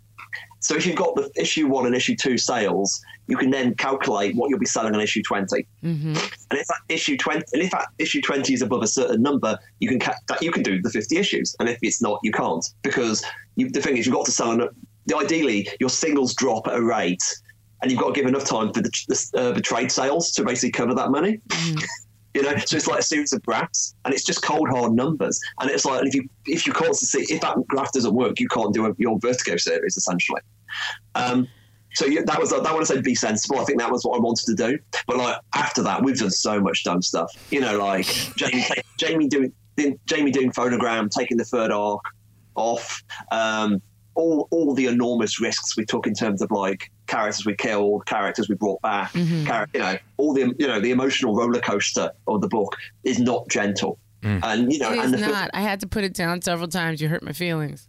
Me too. I mean, honestly, like, I'm, I'm sorry. I'm the first person to cry and be angry with a book because it, it's upsetting. But like, and it, the, the further you go into Wicked, the harder it gets. And, and but obviously, both also emo- partially emotionally, but also in terms of like the ideas and the stuff you're throwing at them. Like as you said, that issue, that six thousand years of history in an issue, that's not a normal issue. You know, that's like as Jamie says, that's at least two issues worth of work. And in fact, I think you know that the book has never recovered from the schedule for that issue. It was that Mm. um, but at the same time, it's like no one's ever done this. We should. right, and it will go down in history as the, as as a book that did that. The other thing that you also mentioned was that I've I've heard you say before that you you began with the end. You knew how this was going to end from the beginning. Yeah, yeah. Did I mean, you I was saying, did you deviate from that at all? Yes. Um, it's one of the things like I said this is journey to mystery, as in you know, like, you know the point of the book, the re- the where you're heading. That's kind of that's the reason why you can be as experimental along the way. Is that you know you've got these firm uh, landmarks. So that I, I knew that the end of the first arc. Um, spoilers for the listeners. Okay, a certain character gets killed. End of the second arc, another character gets killed. Uh, end of the third arc, a character comes back. End of the fourth arc, th- a big, another big old murder. Yeah. Uh, end of the si- end of the sixth arc, big old murder. That's the most British thing I've ever said. Big old murder. That's the name of this episode. Okay. Big old murder. End, end of ish, end of the sixth, you know, and that so those big sort of landmarks I knew along, and I knew like the final panels of the story and what we do at the end. Um, but the specific things, especially in the final year, I describe it as solving the equation. As in, there's some things I knew, I definitely knew. I never knew which order they were in, but I knew them. Uh, But there's some things that are basically things that come from things we did previously. It's like stuff like I didn't know until a certain point what where the final issue would be set. Is the best way of putting it. Mm-hmm. As in, I thought I knew it would be set something like that, but I never knew the specifics. Um, so, like you know, what I mean, there's a, there's a lot, there's a lot, there's a lot of major details I didn't 100 percent realize. Uh, but there's also a lot of like core stuff I, could- I could have said, as in I could have told you like if we met in the pub. I probably told Jamie like the end of the end of the last issue is mm, mm, mm, this. uh, Just give it to me. Let me know. you know, that's I'm just it's so hard because of course issue 44's gone to press now, so I'm just trying to avoid spoiling anything for you guys. um, But so it's a mix because you can't have it all planned out because then you're just typing for five years Yeah. and it's really and also your planning is never as detailed as, as the process of writing because when you when you spend five years thinking about a book, you think about the details so much more. So that's why that's why I have the kind of you want to have the landmarks, but you need room space to write. You need space for the characters to be characters. And it kind of like Die takes it further. As in Die, I kind of have the um I have the landmarks again, but there's so much more room for the character work. As in, like the, the process of writing each arc is much more exploratory um, because I wanted to push it a slightly different direction. I think my tendency towards clockwork, well, it's not a fault, but you know, I've done it before. Like you know, part of me, like after doing something like Wick Div, you want to change it up a bit. In the same, like Jamie, I know what Jamie's doing next. Um, but Jamie explicitly, like his art has obviously changed across the five years, but at the same time, it hasn't changed radically because he's had to do the same, you know, roughly the same style. He can't like question his assumptions. And if he does a completely different look, the, the book, you know, the book breaks. In the same way, if I completely and utterly change WicDiv, it doesn't doesn't work. Doesn't so it's just kind of yeah, for me, the great joy of, at the moment is like launching books like the Peter Cannon book and you know Die and Once and Future. As in, these are genuinely new ideas, which you know, as opposed to Wick Div, which I love, but I, it's basically ideas I had in motion from five years ago. Star Wars work, similar period, like Uber about you know the idea that I haven't really shown where my head has changed for five years. You know, I've, you know, you've gone on the journey, but it's not like here is a brand new thing from Kieron or whatever. Um, which is one of the interesting things about the medium that you kind of um, trapped is the wrong word, but you know, occasionally you are married, uh, or like married is you know you're in a relationship with a book, and you've got to basically carry on doing that thing. And those kind of periods of great change are both petrifying and interesting. And you know, I, I'm so relieved that Die is selling because I most, most people have never have a, a one creator own book that sells. You know what I mean? So the, it was very much also, oh, does that you know if I do a book about Jamie, will anyone ever like it? You know, because we're so tied together, Mhm. and it's so you know. Um, so I'm you know I'm very relieved it's turned out okay. But you know I, I won't deny the fear of there was real. Um, I'm that dude because I remember when you announced it and, and you were like, "I'm not doing the next book with Jamie." I was like, "Oh, what? Like, come on!" I know it's like I've spent my entire like last fifteen years telling Jamie to do his own work while still doing the scripts. right, right, right. I'm still throwing his scripts, like not giving him enough time to do his own work. And then dies like, I mean, but you know, Stephanie, I couldn't imagine anyone else on that book. It's mm. you know, she's just killing it in every level. So But that was really funny too because I saw you. I work with Sci-Fi, and I saw you at New York Comic Con when you were on our stage, and she was talking about meeting you and going, "I don't think I'm going to understand anything he says. I don't. I don't get it." and she and and the whole D and D thing that you and and her love of horror and and you guys finding common ground to work on. So it's like you've left one relationship and you're starting a new one. What did what was that collaboration like after having such a shorthand? With Jamie starting with a new, possibly language barrier driven relationship with uh, with her. It works okay in scripts, as in like, I mean, I occasionally have trouble with her as well. so it's that kind of um, we. The idea is we just literally don't understand each other is a wonderful metaphor for creative, you know, partnerships. Um, like so much like St- just Stephanie approaches the page in a different way. Like me and Jamie, we use a lot of grids, and we use a lot of like this, you know, very rigid clockwork. And Stephanie would never use a grid. I can't. I don't think I've ever seen Stephanie use a grid. Uh, the, the concept just clearly bemuses her. um, but, you know, Like lines? What are lines? Why would I stay within the lines? Let, let's have cur- let's have wa- oceans of color pouring Yeah. across the panel, and that's the kind of like as I said earlier, like the whole you are analyzing how a collaboration works, what this artist is good at, what this artist likes to do. You know, because what an artist likes to do is normally what they nail. So, like, the, the more an artist enjoys something, generally speaking, the better the work will be. Occasionally, it's worth pushing an artist to, like, you know, for an effect, but really, the kind of like given dessert. um, um, so, like, always that I was thinking, I always knew that, like, thing about die, I would be writing. Um, it'd be slightly. I wanted more captions. Like it, I, Stephanie needs room to be impressionistic, which means that I, the, the the cap, like the writing has to carry more of the basic sort of bits of storytelling to get the level of complexity we want. So that kind of thing, and a lot of it, especially because Stephanie is such a world builder. In like in the opposite way to me, as in I'm very much like you, you know a Jonathan Hickman graphs and lines stuff, whilst uh, Stephanie is a glorious improvisational machine. Like Jamie is, that's what me and Jamie's relationship. It's very, I like conceptualize, and then we come together and execute. You know, as it's Jamie's always okay. How do we do this? And I, my scripts have, have a lot of ideas, and we t- take it and we work out how to do it. So me and Jamie's partnership is about execution of fundamentally my ideas. While Stephanie, I will give her these quite dense scripts full of like world details, and she will come back with twice as much stuff on the page. Um, you know, so Yeah. it's is both of us, and like, and then of course I respond to what she's drawn, and we build from there. Yeah, it looks. Uh, it definitely looks like it's a volley back and forth. Whereas Mm. the Wick WicDiv had some very strict, um, not strict. I just feel like I, the way. I think strict right actually. I think like there's an austereness to me and Jamie. Like Mhm. yeah, it's, it's like British like. I use like Daft Punk as a metaphor for us. You know, the you know the idea is there it's sequenced.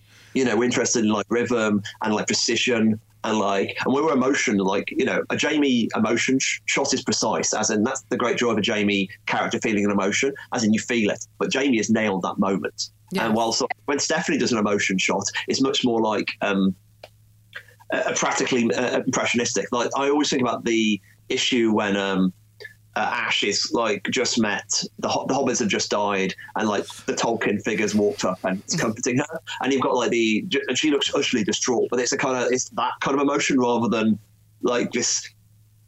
Like it looks utterly full of woe. You know, I mean, it's incredibly sad.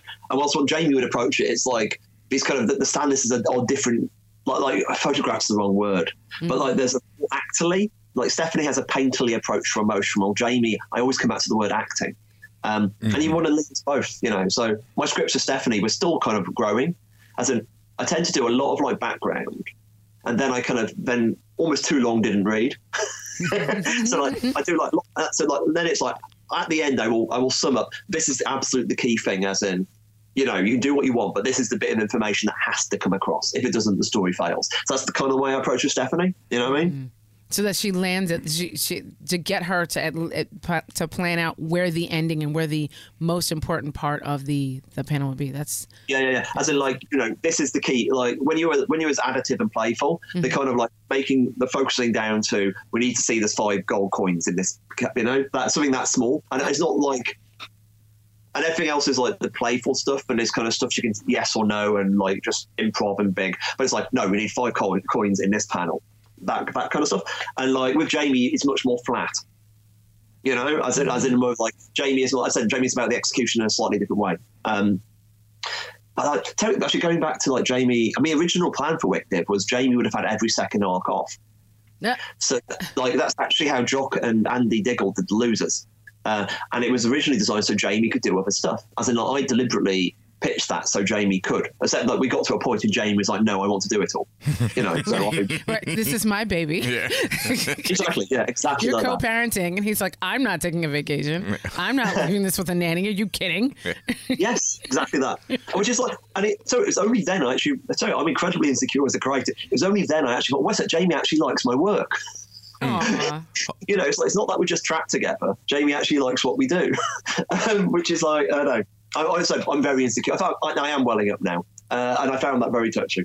Oh, well, I, I got to ask you about that because that's something we talk about on our show a lot and everything is the idea of um, imposter syndrome and feeling that you're not worthy of being in the place that you are. And you just said you're insecure as a creator. And to me, you know, I'm always at home like, God damn it, Kieron. Like, you know, like when I, I read something, I'm like, this motherfucker. You know, like, like I was just about to ask you about die about um issue three, and I don't want to spoil it, but the end of that issue, I was about to ask you, like, when you finished that or when you thought of that that last page, did you be like, I'm the motherfucking man, dog. Like, you see this shit? Do you see what I just did? And, and you're over here telling me that you're insecure. So how do those two things correlate, or like, how do you get over that? It's weird because they, all- they exist simultaneously. There's definitely. I think what when writing is good, you know this. It's like you, you, you feel like God, and it's that, that, that kind of like it's coming, you know it's coming out, and you, re- and you when something's genuinely good and you're writing it, you know it's good. And then like a lot of the job is because it's the reason why it's a job is because it's you've got to be at least acceptable and quite good even when you're not feeling inspired. You've got to like find tactics to create work, because otherwise you can't be a working writer. Um, but the um, that particular issue, I, I knew must say, I kind of knew that was either very very good or very very bad.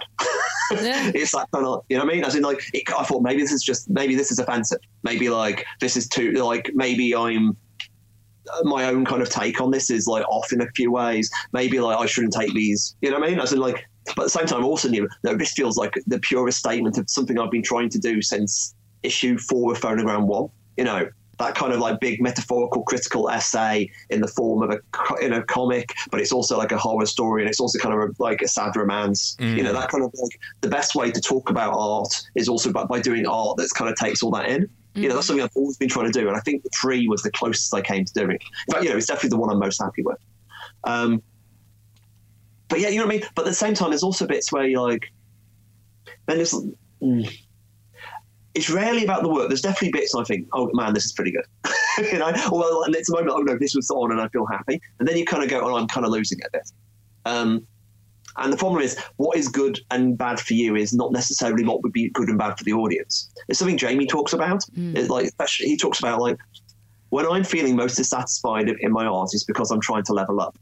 Hmm. You know, the idea like um, because it's you, what you're doing is not quite what you're aiming for, and I think that's quite true. I think so. Insecurity, I think, is an absolute fundamental part of an artist because if you actually think you're um you are that like that good all the time, you're just deluded. That- but it also sounds like your insecurity, many of that comes from internal. It doesn't sound like you're reading the comments and going, oh, God, they don't like me. It sounds like it's really more internal uh, goals that you set up for yourself. Yeah, I think that's definitely true. And there's, there's sometimes, I mean, there are some people I would like to like my work, and there's, sorry, there's certain people I literally don't care. In fact, there's, some- there's, there's some people I would be disturbed if they like my work. Oh, wow. you know, that's like, um, but like when you actually want, you know, it's different. Just when you actually set your, your goals. Oh no, Alan Moore's my hero. You know what I mean? When you've got your goals that high, you know, I'm nowhere near as good as Alan Moore. Therefore, on some level, I'm a complete failure. You know, Mm-hmm. and that's the kind of you know that that's also completely unfair. So also I get, and this is actually something that happened after my dad died, uh, which is the reason Inspired WicDiv. I used to have a very um, much more fundamentally magic approach to doing creative acts. I used to think it was all kind of um, it was a bit like deliberately magical, and I kind of lent too much into the magical side. I think, um, and the, I found quite comforting the idea that basically what I did was plumbing. Like, because my back, my family is like builders. Like, I used to work building sites when I was a teenager. Mm. Like, so a lot of my uncles are builders, and the idea of basically like a lot of what narrative is. I mean, part of it's magic. But the other, another part of it is just can you connect these ideas together in a way that conveys information that creates an aesthetic effect? So the idea of like, oh yeah, these are just narrative tubes. You put them together, and can I put them together in a way that does not leak water all over the floor? Yeah. And that's that, you know that's what that's kind of what our jobs are. You know, that's the kind of so on some level I can be quite comfortable with saying, oh no, I'm a competent plumber. You know, what I mean, that side of the job I can actually that I'm not insecure about Mm-hmm. you know. But there's other sides of the job I'm completely insecure about. You know what I mean? Which is like, uh, I think that having that balance is useful. Um, but I think just generally in life, I presume everyone hates me. I'm one of these kind of. I did like an internet poll of like how much you um, assume people dislike you, and I'm like in the I'm in the, the 98th percentile of people who assume people dislike them. so, No, you know, it's really funny. I think the same way. I always start from there. I always walk in a room going, they're going to hate me. They're going to think I'm stupid. And then I can work. And then I'm fine. yes, it's weird 'cause, like, it's like, and I know people do like many people like me, and I've, I've definitely got spikes in my personality, and I'm you know lots of different ways. But I'm basically, as I said I'm basically a puppy dog in that kind of like. I'm, I'm very excited to talk to people, and it's like eh, you know, and I want to make friends and like smell each other and stuff. Um, okay, I've got one that this is definitely something very personal, something that um has even become more personal to me recently with um, Wicked and Divine and everything. Like I've always told you, it's one of my favorite books, and you talked about how it was inspired by the passing of your father, and how the fact that it's become such a commercial success is also interesting and weird to you. And it, like I say, um, this is even tough for me to get out right now. It's become more personal to me because uh, recently this year, even my mother passed away. I'm so sorry. Yeah, man. And so it just it because it's such a book about life and death and the whole everything's going to be okay motif of it all. It's like it's something that you know I heard so much after her passing. Like everything's going to be okay. Everything's going to be okay. And I was like, oh, it started.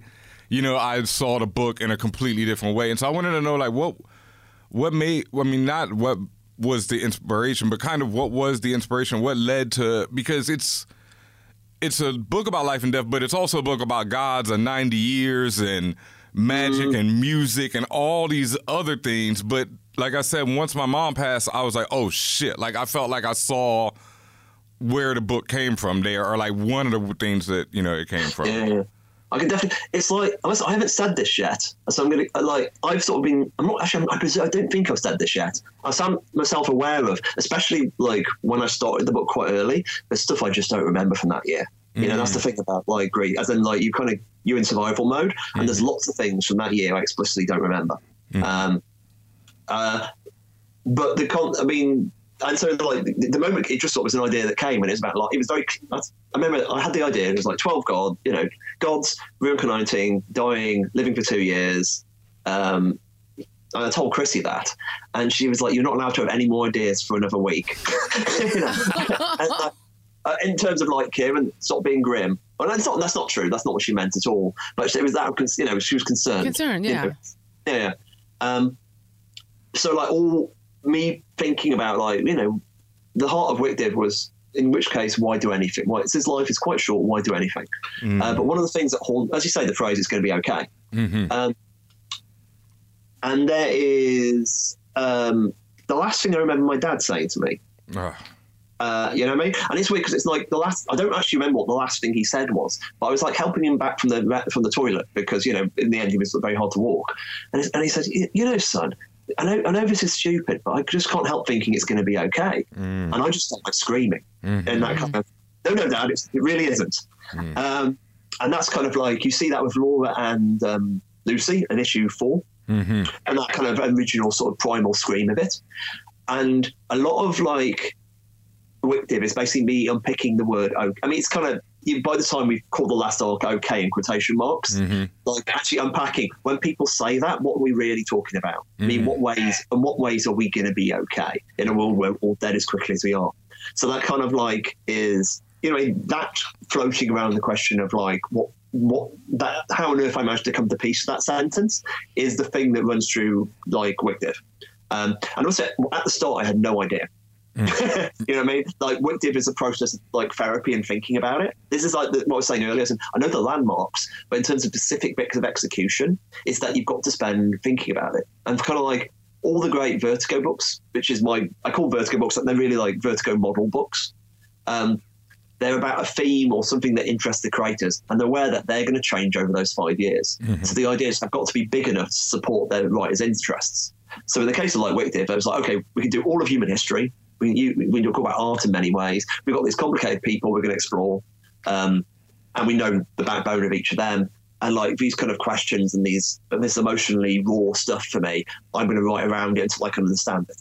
Um, and then through the characters, I will come to, I will eventually come to some kind of like um, happiness. I mean, this is the thing is like people talk about Wicked being a depressing book, and in many ways is.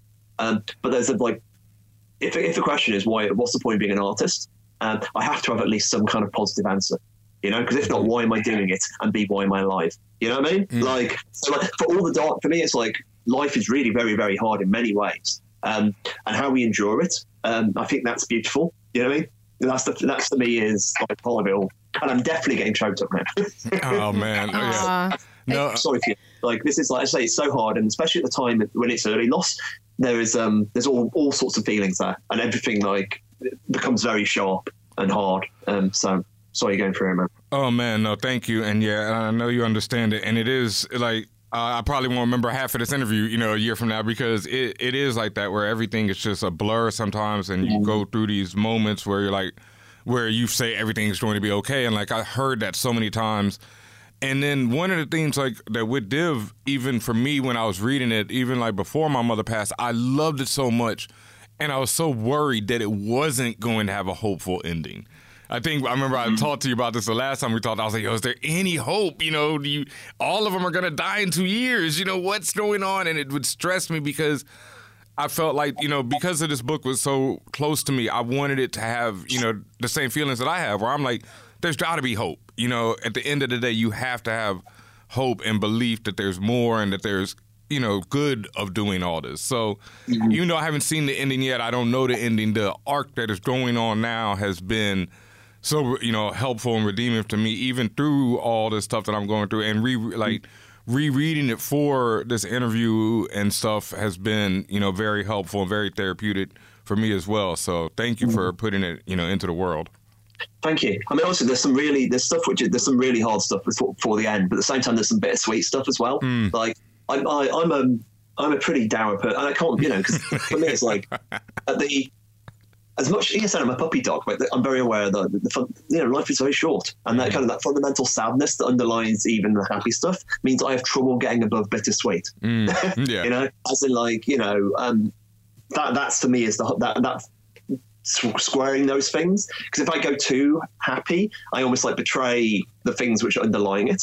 And it's one of those things that you know. I just say there's some people who say it's going to be okay, and it's just to avoid thinking about it. you know. Yeah. Uh, you know, and it's like, and it's and it's really hard when someone goes because it's like you you have, nothing makes nothing can be helpful. Um, like that's me. It's like what is too happy, what is too sad. Because also, I'm not a nihil- you know, I'm not a nihilist.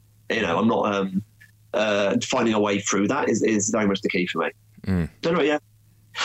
Gosh. So- okay, so I'm gonna I'm gonna br- I'm gonna bring it up a little bit here, um, and I can relate to this also, but I'm not gonna contribute because then I know we'll all be down here wallowing and crying. And there's still more of that later anyway, Right, so, yeah. exactly. So, um, but one thing I will like to connect to this is uh, so much of and so many people relate to your fantasy stories because they're written so real, and there's so much of reality put into them. And I'm wondering, it's funny so much there's a lot of discussion about like I don't understand how to make you know quit making uh, diversity in comics and making things more diverse and more characters more diverse. I'm wondering, is it because you got into comics late that you are just making comics based on what's around you, or is it, or is it? Did you go out of your way to say, okay, I'm definitely going to have you know characters like Urdr, characters like Miss America, and and Laura. You know, Persephone could have been anybody, but you know, you chose to put her and Laura. Um, and Thank you. I, I use that comment. I use the, I use WicDiv. I use actually most of your stuff. Whenever people are yelling about like, oh, I don't understand why we need to see, you know, prove to me how we can make things more diverse and not ruin a story. I'm like, read anything Kieron Gillen's ever written. God, that makes me so angry. It's like, like why? The problem is like, okay, part, I think both those answers are true. Like, you know, uh, in terms of like why we do it, it is partially you come through a bit later. Uh, me and Jamie both come from non-comics backgrounds. So in other words, the feel, you know, especially music. Uh, you know, those doing comics that speak to the aesthetics where of the world we come from is true. That's definitely there. And like, and also the idea that comics don't have to be the thing that comics presently are. That's definitely true. At the same time, um, there is. I mean, I'm quite I'm quite a big believer. I mean, the, the actual representation is good because it allows people to see, be represented. Is an argument I, I still agree with. But I, I'm a big believer in the representation is good because the world is diverse. You know, and work. It's the you know, way the planet looks. exactly. If if the you know if the art or culture create is not as diverse as the world we are in, the art is failing. you know, that's that's that's the heart of it for me. And like, a no book can be all things. But like for me and Jamie, especially with Wicked, it was like, okay, we're making a new mythology. We're doing it in 2014. Let's make it look like London. You know, this is like this is just London. Yeah, you know, that's this is exactly what I thought. That I, I was wondering when that you you said mentioned a pub earlier. Were you sitting in a pub and looking around and being like, hmm, okay, I could see all the different characters and all these different architects as just walk through this door. well, I'm far too old to actually go to those pubs now. but abstractly, I could. I mean, it's a bit like uh, Laura. I live. I'm a South London. I live in South London, and Laura is just me thinking like South London girl, girl from around New Cross. Mm. That's the kind of like when I'm going through there. That's that's that's what I was thinking in that way, as in like, and if especially it's the area I'm growing up. Why I would like there to be a character that looks like a girl from my neighbourhood. you know, yeah. uh, that was that was the heart of Laura, really. Um, and that kind of so the girl on the bus was my sentence in my head in terms of like because my favourite bits of Laura, kind of her like walking around the neighbourhood, kind of like you know trying to get a drink, you know, trying to find drinks or walking over the hills or like trying to get a night bath somewhere. You know what I mean? That really like oh that, that's just life. You know, um, that's just getting around. So yeah, it is a bit like that. Um, so like as you say, there's there's multiple reasons to do it, and especially 'cause, like Yeah, no, I think that's right. And there are just multiple reasons to do it, and some of it is just the, the formalist, as in this is this is the world end. And in fact, the flip is something like Die, which is um, like, I mean, Die is significantly quite is it? I mean it's not you can't do it mathematically i think it's the problem. I, I always feel like die is like a less diverse book than WicDiv but you know that's partially because you know die is set in stafford. But you know in terms of like um but still like you know uh, a third of the cast of people of color you know that so that's still like you know but it was at the same time since i was setting in stafford circa 91 there were much the limitations were much harder because it's like how white stafford was you know It's- um so balancing that is kind of like important as well. I mean, like, but I kind of look at culture and I think there should be more stories um, from more places. I guess. I mean, that's that's such a banal thing to say. I just feel like that, the idea that that's you know what I mean. The idea of that is in some way a controversial statement. Right, like, oh, you're you're trying to make me believe something I don't believe. It's like that. What are you saying? You don't believe in people? Like you don't believe in humans? Like, yeah, and, So and, bit- and yeah, it's very bizarre. And I thought I, I'm I'm thank you for answering that because I thought I said I really have a strong feeling that he's writing the England that he sees every day. Mm. Yeah, that's like, there's definitely like there's a reason why I set stuff in England, especially the stuff which is more personal, in that I can like write to society slightly better. You know what I mean? As in just because I moved through some of it, not that I can, you know, not that I actually you know have any every one-to-one experience of, it, of all the characters in the book, but like I'm a bit more aware of like the social mores. Mhm. Like I'm always kind of when I'm writing realistic mode in America, I'm aware I'm writing less realistic. You know, Mhm. I'm like, like I mean, I've lived in America for a year, but only in like not really like particularly exposed to stuff, and I, I'm, I'm writing at one removed, which is okay if you're writing a certain form of like American, like more like action comic sort of stuff. If in the, if you're writing something a little bit more grounded, I'm twitchy over my distance. Yeah, you know? Alex uh, Alex Paknadel told me something similar about Friendo. He's like, I'm not from LA, but this is what I think LA is. Mm. it's tricky in that way. I was going to say something something about um. No, it's gone. Doesn't matter. I'll come back to it. Okay. Um, like what? One thing I wanted to ask about with uh, well, this goes to um, Die and all your books, but basically with Die, the one thing that really got me instantly was Matt because Oh, yeah. I was Matt growing up. Like I was the one. I had basically two groups of friends. I grew up in Houston, Texas, and Houston back then was very segregated. Uh, still is for the most part. So I grew up with a bunch of black friends who lived in my neighborhood, and then I was bused to school with a bunch of you know very diverse student body. And that's where the kids I played role playing games, Dungeons and Dragons. I mean, everything. We played, you know, we were those elitist, snobby 16 year olds who were like, uh, we're better than all these games by that point.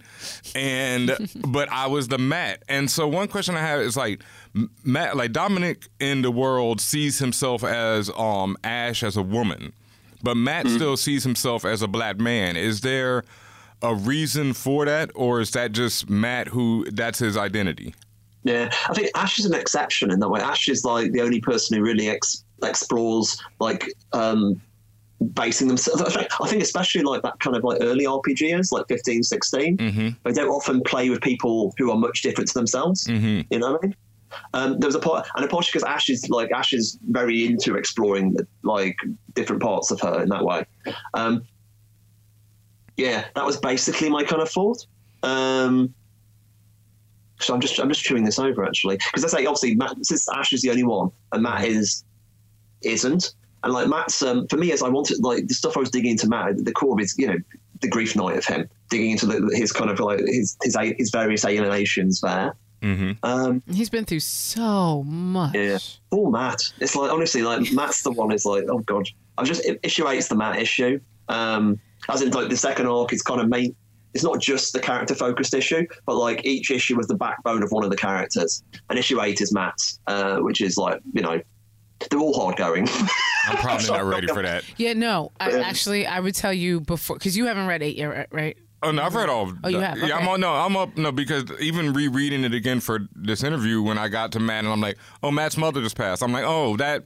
Yeah, That's what I Stain, was Stain, Stain's cheering like, oh yeah, this is me. Like this is really me. And but like and I then said, his daughter and yeah, oh. and I'm like that. That was, but that's how I felt so close to Matt already because, you know, not only with the mother and everything, just how he is the one. And when I was role playing as a kid, a lot of times I wouldn't imagine my character as black because Oh, I didn't see black characters in Dungeons and Dragons, in the art, in the film, you know, Mm-hmm. limited amount of films at the time, whatever, you know, I think they were that terrible. Well, they did have Marlon Wayans in that Dungeons and Dragons movie, but less said about that, the better. Yeah, And- we're- we're not going to talk about yeah, that one. and so I did, you know, I would imagine my character, I because I was also a huge Dragonlance fan, so all my characters, look, yeah, all my characters look like Raistlin or um Caramon, like that was it. That was all I had, you know, those two. And then there's a Ranger in Dragonlance. I always wanted to be him too. So that was those are my characters. Oh man, Raistlin and uh, Cam- Caramon is basically me and my brother. Mm. Uh, me as Raistlin. Yeah, that's funny. My brother looks very much like me, except he's like six inches taller and clearly was dead at some point. Uh, like, know, that's, it's, that's it. People orientating themselves based upon the stuff they see in fiction is really interesting that way. As in, like, I think like just for the story building, the fact I was like uh, by putting focus on Ash, I made everyone else keep close close to the their like their real world selves. At least partially having it close to the real world selves allowed it to ground it a bit more in terms of like oh we know this person is this person, and you can sort of see the connections between the people more when we do the flashbacks, and it g- puts different focus. But definitely, I can see like you know you make a, that's a really good alternate kind of take on it. I can see that absolutely. Yeah, there, uh, there's so much in this book that is weaponized grief. Like it's like weapon, but Matt so much it, it feels. I felt I had the same reaction. He embodied literally. He's he is a weapon that has been forged out of grief and pain. Um, and yeah, it's it's it's really really profound. Thank you. Honestly, it's like the emotion knights. There's the you know there's a whole meta structure for like the eight different kind of knights. But the idea of like being uh, this you know, boy, you know this boy who was depressed, you know, and he found a place where his depression made him powerful. And now, of course, he's actually his he's he's, he's got his life. He thinks it's you know he's got a pretty happy life, and being forced to essentially be dragged back to a place he has to sort of confront that old trauma and actually start, you know, like that. I'm not that guy anymore. That, that's kind of like the thing I was thinking. I mean, the thing with Matt, all the cast. I mean, they're not inspired by anyone I know one for one, but I think about a lot of people I've known and like different people who uh, who have been different people at different stages at different points in their life and little moments. Like, I mean, there's definitely Matt has. Like, one of my more depressed teenage friends. There's definitely some of that in Matt. Like, especially because also how happy he is now. You know what I mean? Like how how bad he was then, and how actually his life turned around in that way. Um, you know, that, that's definitely one of the things. So the only thing I like about being older, this okay, that's not quite true. One the main thing I like about being older is perspective. And when people say perspective, like, especially when I thought about it, when people said that when I was younger, I just thought, oh, you're so patronising, just get out of it. But the whole, what I mean by perspective is having the experience of living at different points at different stages and having now all those perspectives are still with me. So the idea it's like I've moved around more and therefore can triangulate something and I've seen it from different times in different spaces and it's a very different experience. And as a writer, it's really useful in that kind of way. Um, and like die is definitely a thing born of perspective. I mean, the whole concept of like we'll use them at 16 year old, we'll do them at like 40 to 43 year olds. Um, you know, and we'll also do like flashbacks to the periods in between. It's a way of exploring like life. You know what I mean? Like that's the thing about WicDiv, it's such compressed to two years. So this is like a very tight idea of like what life could be. Whilst Die is this this grander ability to like look at these complicated characters and change the perspective on them for the years. Um, yeah, yeah, I'm really, I'm, I'm, you know, enjoying it's the wrong word, but I find it very satisfying. Yeah, no, it's it's absolutely fa- fascinating. And the commentary that you're also saying, it's I I think of shows and things like Critical Role and things like that that are these adults playing this role playing game, but from a different perspective.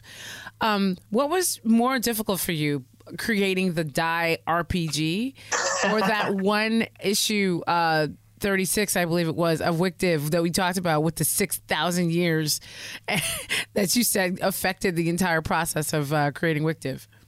Hardness is a difficult concept because like things are hard in different ways. That's the thing when like people ask me about. Is it easier to do a create our own book or a work for hire book? And sometimes the answer is just one or the other. But sometimes it's just like, oh, they're very much what are the tasks? Um, the IRPG, in terms of pure physical work, was more work than that issue. Like the, you know, the RPG is like in terms we've released like seventy thousand words of it, I think. So in other words, it's a small novel. So words, a small novel is probably more work than any single issue, especially because it involves playtesting it. And I've ran the game like 13, 14 times so far. So, and you know, You know, like I've done, and I'm, I'm quote unquote taking it seriously. So it was that's harder. You would say mm-hmm. that's the wrong word. It's more work. Is probably the best way of putting it. But it was actually quite since it's something entirely new and relatively unpressured. Was actually quite pleasurable in that kind of like this is like this is a giggle. This is me basically running off and running through the fields and laughing, whilst um, during that issue like 36 was like okay let's look at all of human culture. And it's really high stress in terms of like okay we can't do this perfectly.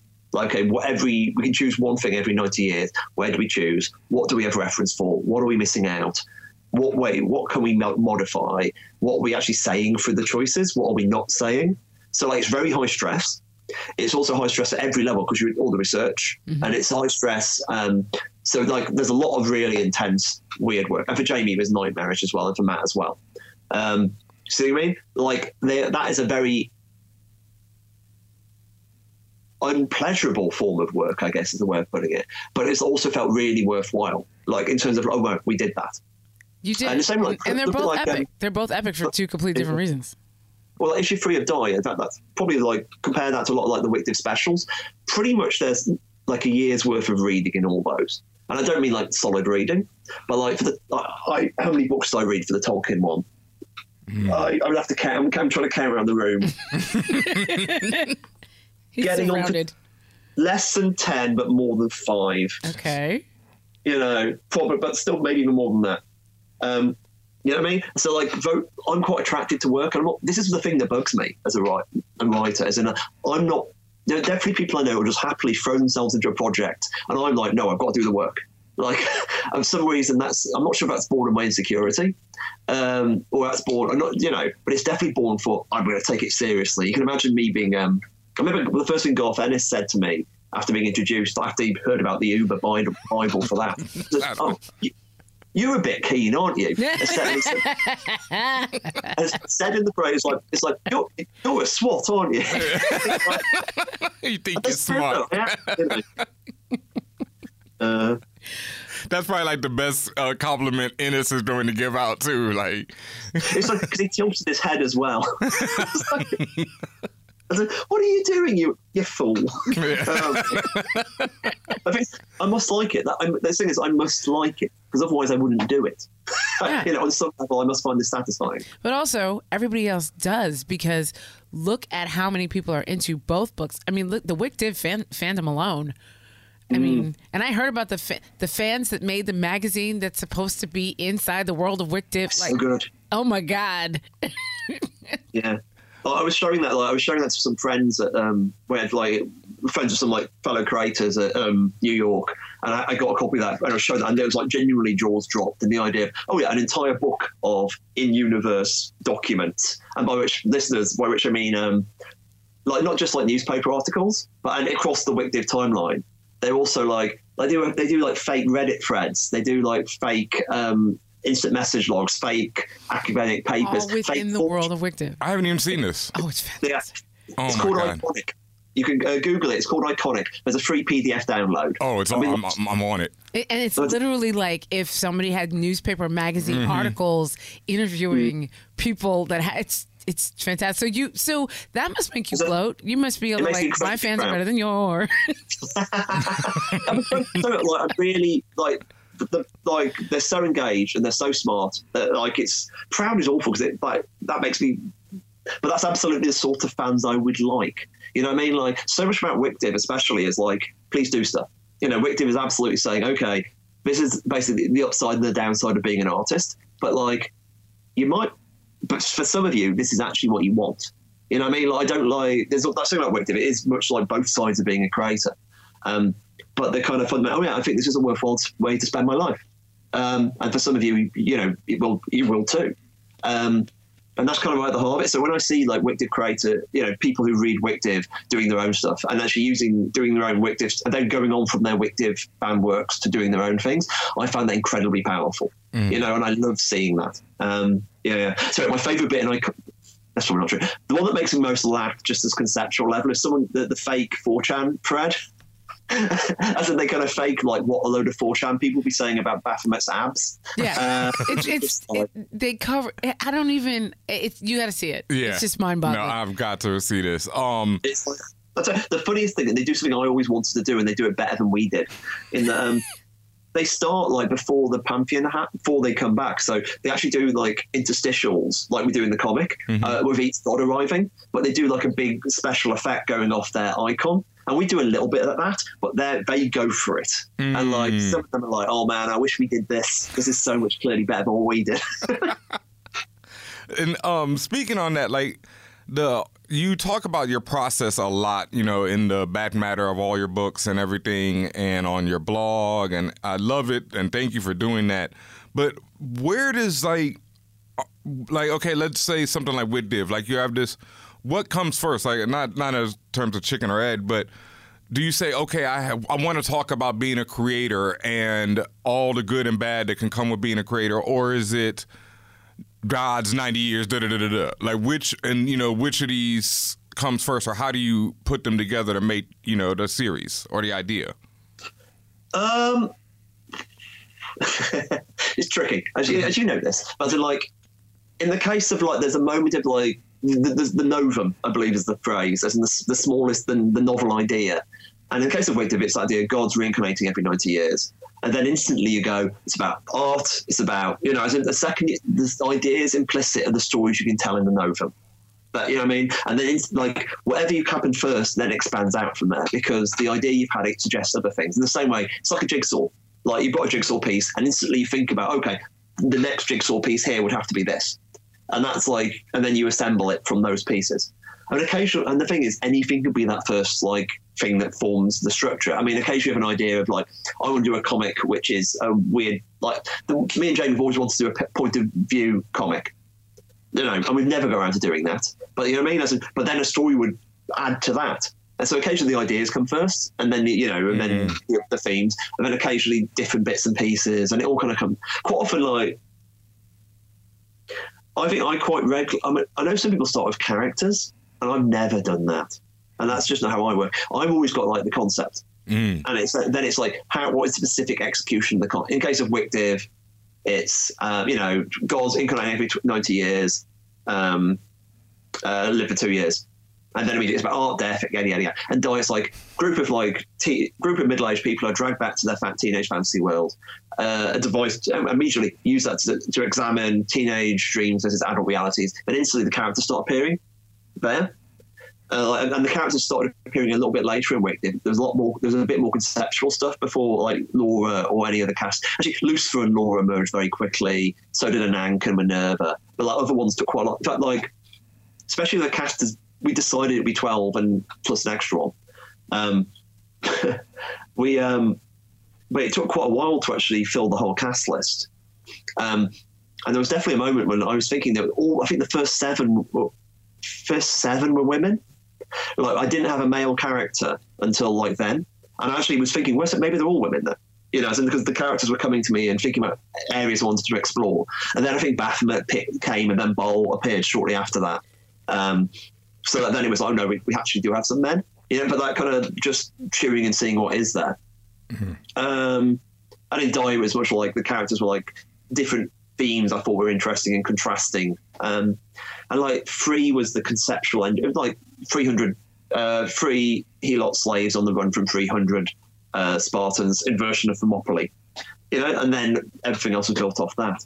Um, and weirdly, like Once and Future, which is like my um, book I'm doing for Boom next, that has I can't tell you the high concept uh, yet because it's, it's, it's the Twisted issue too. but um, uh, like it was actually the Twisted issue one is really as well. Uh, but like I had the kind of the core what I think is the interesting thing in the book, and then and like, who, then it was like okay, who are the monster hunters? Like the actual the core idea was who the monster was and how the monsters work. Um, and then it was like, okay, I need like a monster hunter, so it's like Indiana Jones. and it led me to the because I always then I found myself thinking like I wanted to write something about my relationship with my gran. Um, like and I've never really written about my grandmother before, or like n- not exactly my grandmother, but that kind of that relationship between you know teenage twenty something boy, much older grandmother, and I thought that was something which we don't often see in fiction. uh, and I always kind of wanted to do that. And I, then I thought, okay, that might be an interesting mon- team. As in, she's the retired monster hunter. He knows nothing about it. That's a fun dynamic. Mm-hmm. And you know, that, you know, what I mean, so it's not even just it's an idea you've had earlier. And then you think, oh, that idea is useful. I can use that over here. Um, Ah. it's it's a bit like being like Frankenstein and having a, a house full of like uh, body parts. and you sort of think, ooh, which body parts might be most appropriate to here? Because I think I see all the time like stuff from pictures I sent out back in the noughties, like elements of them being pulled out again. Mm-hmm. And you know, like um, there were Dionysus and WicDiv, the living dance floor. Um, there was a thing I pitched at Vertigo, which was basically um, Akira meets 24 hour party people. Uh, so the idea of a psychic uh, species emerging in Manchester circa 89 uh, and doing that like, you know, the hive mind dance floor. Yeah, basically, obviously a metaphor for E and, you know, all that kind of stuff. Um, and of course, that idea never went anywhere and then finds itself into WicDiv. But yeah, that's that basically how I operate. That's um, it's so funny too because like, uh, you know, I've been I've been writing all my life, obviously, but once I be, you know, really, I guess, made the professional leap, it became the same way. Where now in my brain and on my walls and just everywhere, I just have like random ideas that. You know, like you said, you'll Frankenstein this idea, and then this one will come together, and then it'll form something new that you didn't start with. But that's how you know it. Just you just leave, you just hold on to these little bits and pieces until they are useful. Mm. It's like that is the definitely. So this comes back for me being the plum, you know, the, the, the plumbing metaphor. You know, the you know the magic is the core idea, and occasionally you know the inspiration is the is like the magic of it all. But then the building on the magic is very much like a practical thing in terms of like okay, we we need someone for this story to be about. I mean, I told you the um, I, pro- I might have told you this before, but I was developing something for Stephanie before Die. In fact, I was developing two things for her before Die. Um, and I was working, and I built a lot of world building. You know, and I had a re- I- I've got a pretty strong concept for this story, and it's been around for a while. And I was, it's just not working for some reason. And like, I'm doing a lot of work, but not anything that matters. Um, and then I was on the panel with, um, uh, oh my god, Marjorie Liu, of course, Marjorie Liu, and she was talking about how hard it was making Monstress for ages, and then she realised I, I don't have a character to see this world through. Like she needed a, she didn't have a, and I've paraphrased her takedown. She she had a Middle Earth, she didn't have a Frodo.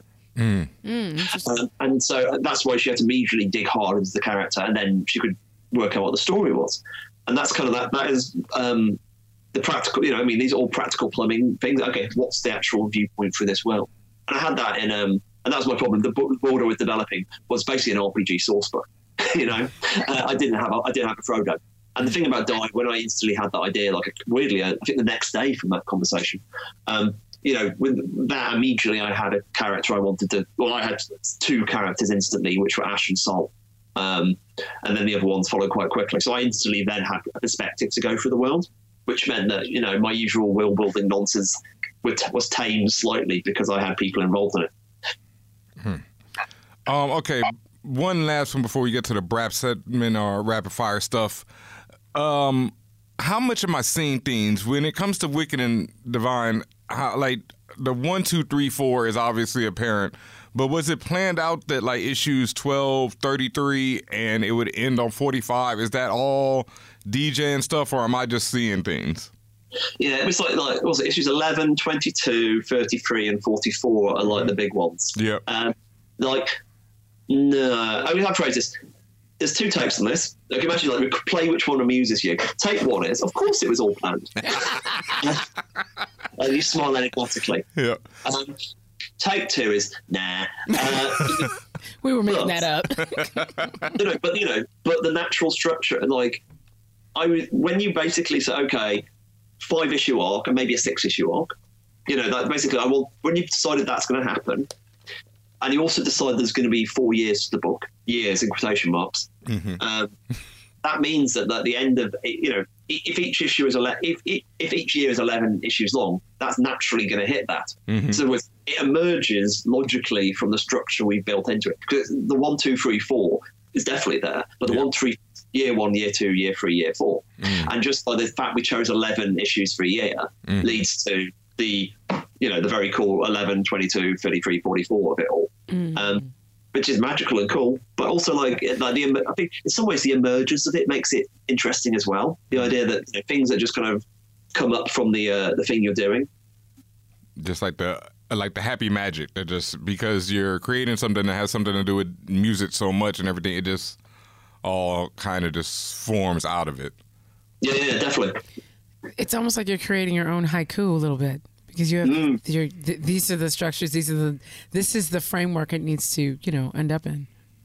Yeah, I, I, I would agree with that. In fact, the second you start doing structure, uh, things emerge from the structure. You know what I mean? As in, like, and especially, you know, as you say, the music metaphor is like pretty strong, especially the way we do comics. hmm And then it was uh, interesting when I was uh, putting my friend onto it. He's another musician, my friend uh, Young Guru. He's like big time, and he was like, "Oh shit!" It's you know because he's a DJ as well. So he was like, "Oh, 33, you know, all that." And then he was like, "But look, it's one, two, three, four, and then 45 is it. So it's one, two, three, four, five.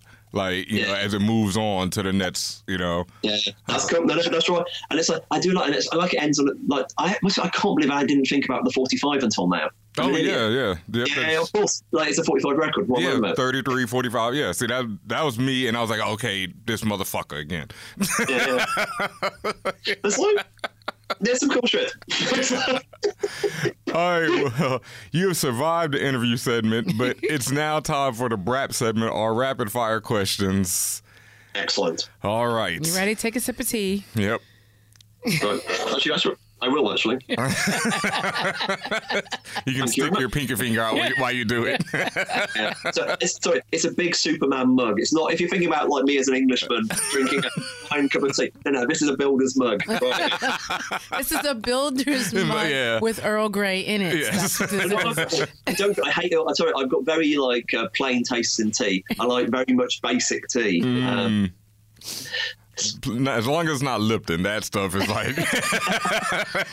There's a law against drinking that beer. isn't there? that stuff is ooh. All right. Uh, for our BRAP segment, number one, we have Falcon or War Machine. oh wow. Uh, that's hard actually. No, it's not. I think so. I'm going to go for Falcon actually. Okay. Like, and I've, I'm not quite sure. If it's only because I don't think I've written Falcon, and, like, and I have written Wall Machine. So it's like I would like you know that kind of you want what you haven't written yet. There you go. have I written War Machine? I think I have. Yeah, I have. okay. All right. Uh, Luke Cage or Black Panther? God. Man. That's his answer. I'll tell you, what, my actual heart, my head says Black Panther, my heart says Luke Cage. It's like, I, like it's weird. I just like, I really, I think Luke Cage was like the heart of like Marvel across the noughties. You know, like the kind of, I think that was the emotional backbone in that period. Mhm. But Black Panther is like, he's a character who's, um,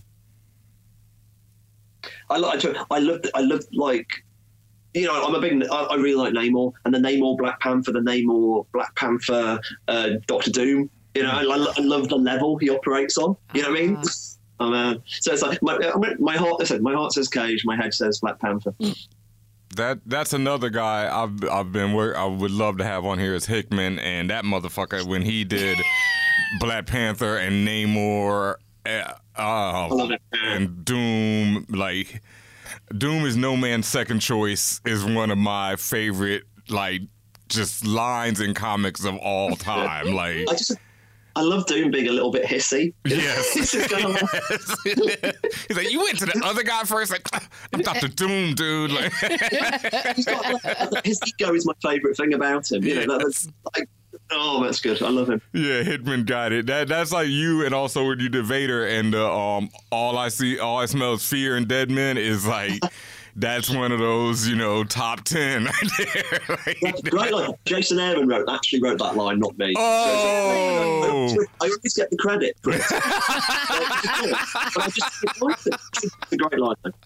oh, all right. Uh, let's see. Next up, uh, Prince or Michael Jackson. Prince. Of course. Ooh, Of yeah. course. What divine. Yeah, I mean that's me too. Yeah. you were quick with that one. Um, the Wire or Breaking Bad? Ooh, why? Hmm. All right. Good Yeah. choice. So I, I like Breaking Bad. I like it less than most people. Ah, interesting. Yeah. There's No, a bit. I'm- there's I'm some in that bits of the plotting. I just there's, there's some bits of the plotting I just think are a little bit like sh- ropey. What's the wire? Like, even when the wire's a bit off, there's still like the, the wire has the grandeur to it. You know, yeah. Because that's good world building, which you're good at. Yeah, and exactly. Like, like the idea of like having the, the story told fractally and like across the so- on the on the society level. You know, that's absolutely my jam. I'm, you know, uh, that's what I love. no, I, I'm like Breaking Bad. The first two seasons to me are kind of like whatever, and then it starts really getting good. But I'm a hater of Walter White, and I think he's one of the worst characters ever. I mean, I think he's great at being one of the worst, but I hate the people uh, humanize him and think he's doing something good, and I think he's just Yeah, yeah, yeah. terrible. And so, you know, I, I think think like never get with that. I think the, I think generally I, I, I'm basically with you. It's like I, I the not seeing he's a problem is a problem. Yeah, And I think I think the end of the story. The, I mean, I, I would have never written this because I think um, I think the audience would have killed me. Uh, but like the the ending kind of lets him off the hook. Mm, yeah. Like like like if like. Because the point of Breaking Bad is that you know the violence he is actually brought into never actually solves the problem, Mm-hmm. and there's always another guy he's pissed off. So like after everything is done, his family probably should have died still. Yeah. You know, you know what I mean? Like, and that, but they didn't want to do. They obviously didn't want to do that because it's like that. Is, you know, what I mean, that's too far for the audience. Mm-hmm. But that's kind of the, the the logic of the series would kind of take it. I would have accepted the kid just finding out and burning the money. Mhm. You know. Um, anyway, that's my take. No, I don't no, I- genuinely a show I love that. no, I definitely feel you though. All right. Oh, I get another one too. Okay. Um, Magneto or Professor X? Ooh, Magneto's much more fun to write. Hmm. Like, um, so I, I mean, Magneto is one of my, my favorite characters to write when I was writing kind of X Men, and he's got a better outfit. That's just some boring suit. Yeah. No, the helmet is everything. Uh, Lex Luthor or Doctor Doom? Doom. Yeah. Yeah. Because of everything we just said. So, like, Doom is like just like you know, Lex. Lex Luthor's a bit. The fact that they've invented Lex Luthor a few times implies they lack he lacks a, a strong enough core. Mm. Well, no one really invent, reinvents Doom. You know, Doom was what rock, rocks in wearing green, big face mask. It's a classic. Yeah. Latverian keeps it moving. Um, Superman or Batman? I think I, I immediately say Superman actually. Like, uh, despite I'm not a huge fan of either, which is I know it's not like absolutely like mortal sin. Um, No, I think there's I think there's a little Yeah. bit of fatigue in general of of the those two S dot characters. That's not strange. yeah. I I think I object to the fact they are the uh, the gold standard. There's- I mean, I don't quite buy into the idea there's something special about either one of them, except historical fluke. Wow. you know, someone had to come first. Wow. And I just you know, like, and that's like, that's my, like, that's my obviously, that's that's my hot take if I ever wanted to say something. I, I feel like I've had that same type of hot take with something else. I can't remember what it is, but I, I always have that like, oh well, they just came first, you know, and it's like that doesn't make them better, you know. But people are like, well, you know. There is actually a real power to coming first because it means you get first pick of everything. you know, like Batman gets, you know, both of those two characters have basically grabbed a lot of really cool stuff. so, um, you know, and there's so sorry. I think there's slightly bet more good quote unquote Batman stories than there is than um, Superman stories. Mhm. Like, but like, but I'm less interested in Batman now. I think, but even I'm not very interested in Superman. They're both really good. Please don't kill me, fanboys. Okay, let's see. Um, ooh. Judge Dredd or Judge Judy? Well, yeah, they are both like irresistible forces of the law. Uh, they should team up though. shouldn't Oh they? my God! Yeah. Watch that. Amazing. Oh man, uh, I'm gonna have to say Judge Dredd because uh, you know uh, what, other, what other choice do I have as a as a man here? It's say 2018. Come on, man. It- It's funny How though you- how how little you- we gets chosen on here. Yeah. There's not there's not enough people for who are British on here. This is true. Yeah. Um, Peter Parker or Miles Morales? Ooh. Sorry, the Great Joy Spider Verse proves that we can have both. That's the kind of like that's one of the great joys of Spider Verse. Good answer. But it really is though. It's like because it's like Spider Verse. It's so good. You know, it's in like so good on every level, and it's like you know, slightly gone to see Peter Parker's amazing. Miles is astounding. Um, God, I, I really have trouble picking them actually. I, mean, I would more likely want to read a Miles comic at the moment, but like, um, but like, sorry, I'm really enjoying what Chip's doing uh, with Life Story as well. Oh Uh, yeah, yep. yeah. Okay. Well, I'm going to tuning them over. As a kid, Spider Man was one of my favourites. But it's weird, he's a character I don't have any desire to write because I don't think I would, I would do a good job at him. You know, uh, rather like I can't in my head see what a Spider Man story is. Like,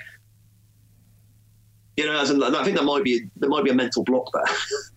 Hmm. like, like if you, I could imagine what I would do with Batman and Superman. I don't think I'd be particularly good at either. But like in terms of what would I do in a, s- what would I make Spider Man do? My brain kind of goes, huh.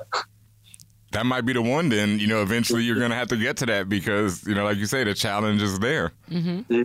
I think like Daredevil is like crime comic. It's like um, I've never written as like a straight. I re- I did James Bond once, and I used trouble finding a James Bond story was satisfactory for me. Um, but like you know, I was raised Catholic, so like. There's part of me thinks, I surely must have a Daredevil story. Like there's something in me somewhere. That guilt has to come out. It's a shameful thing that would Yeah. That's all Daredevil is. Is like you know, shame, pain, punishment. I when I was a kid, I couldn't get into it. Like during those, uh, I think Nocenti, the whole Typhoid Mary and all that, and it was like yo, every issue this dude just gets his ass kicked, and I just could not get into that as a comic book. I was like, this is not for me. Like I need somebody who wins sometime. Right. No man. Yeah. So Okay. Chip, talking about Chip. He's doing amazingly on Daredevil as well. It's really, um, I'm really enjoying. Okay. Uh, Teen Titans or X Men? X Men, weirdly, so in Britain, this isn't quite fair on DC because in Britain there wasn't really easily accessible DC comics where I was growing up. As mentioned, there was no comic shops, but like they didn't actually do reprints of America of DC comics. Uh, you know, well, they did do uh, reprints uh, for the British market for Marvel comics. So like, if you don't live in the big cities, as a British creator, you probably got much more understanding of Marvel than DC. So like my kind of all my kind of childish nostalgia stuff in my head absolutely no DC stuff in there. I, I the first DC comic I read was like a collection of Death as Superman, and the second one I read was um, Kingdom Come. You know what I mean? Yeah. So like, I came in like, and then it was Dark Knight Returns. And so in other words, I had to basically, I've had to learn all the DC stuff basically as someone as late teenager and older. Whilst the Marvel stuff, I kind of know genetically. You know, like even though I don't know the, the full storylines, uh, I know like, you know, I, I could name the Wrecking Crew. You know what I mean? But I, I couldn't name the equivalent of the Wrecking Crew for DC. So like, I have to say X Men. Okay. But of course, they are better.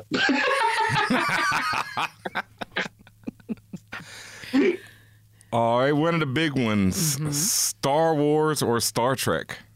uh, Star Wars. Like, Sorry, Tatiana. has Star Trek paid my rent? Oh, uh, there you go. There you go. Mic drop.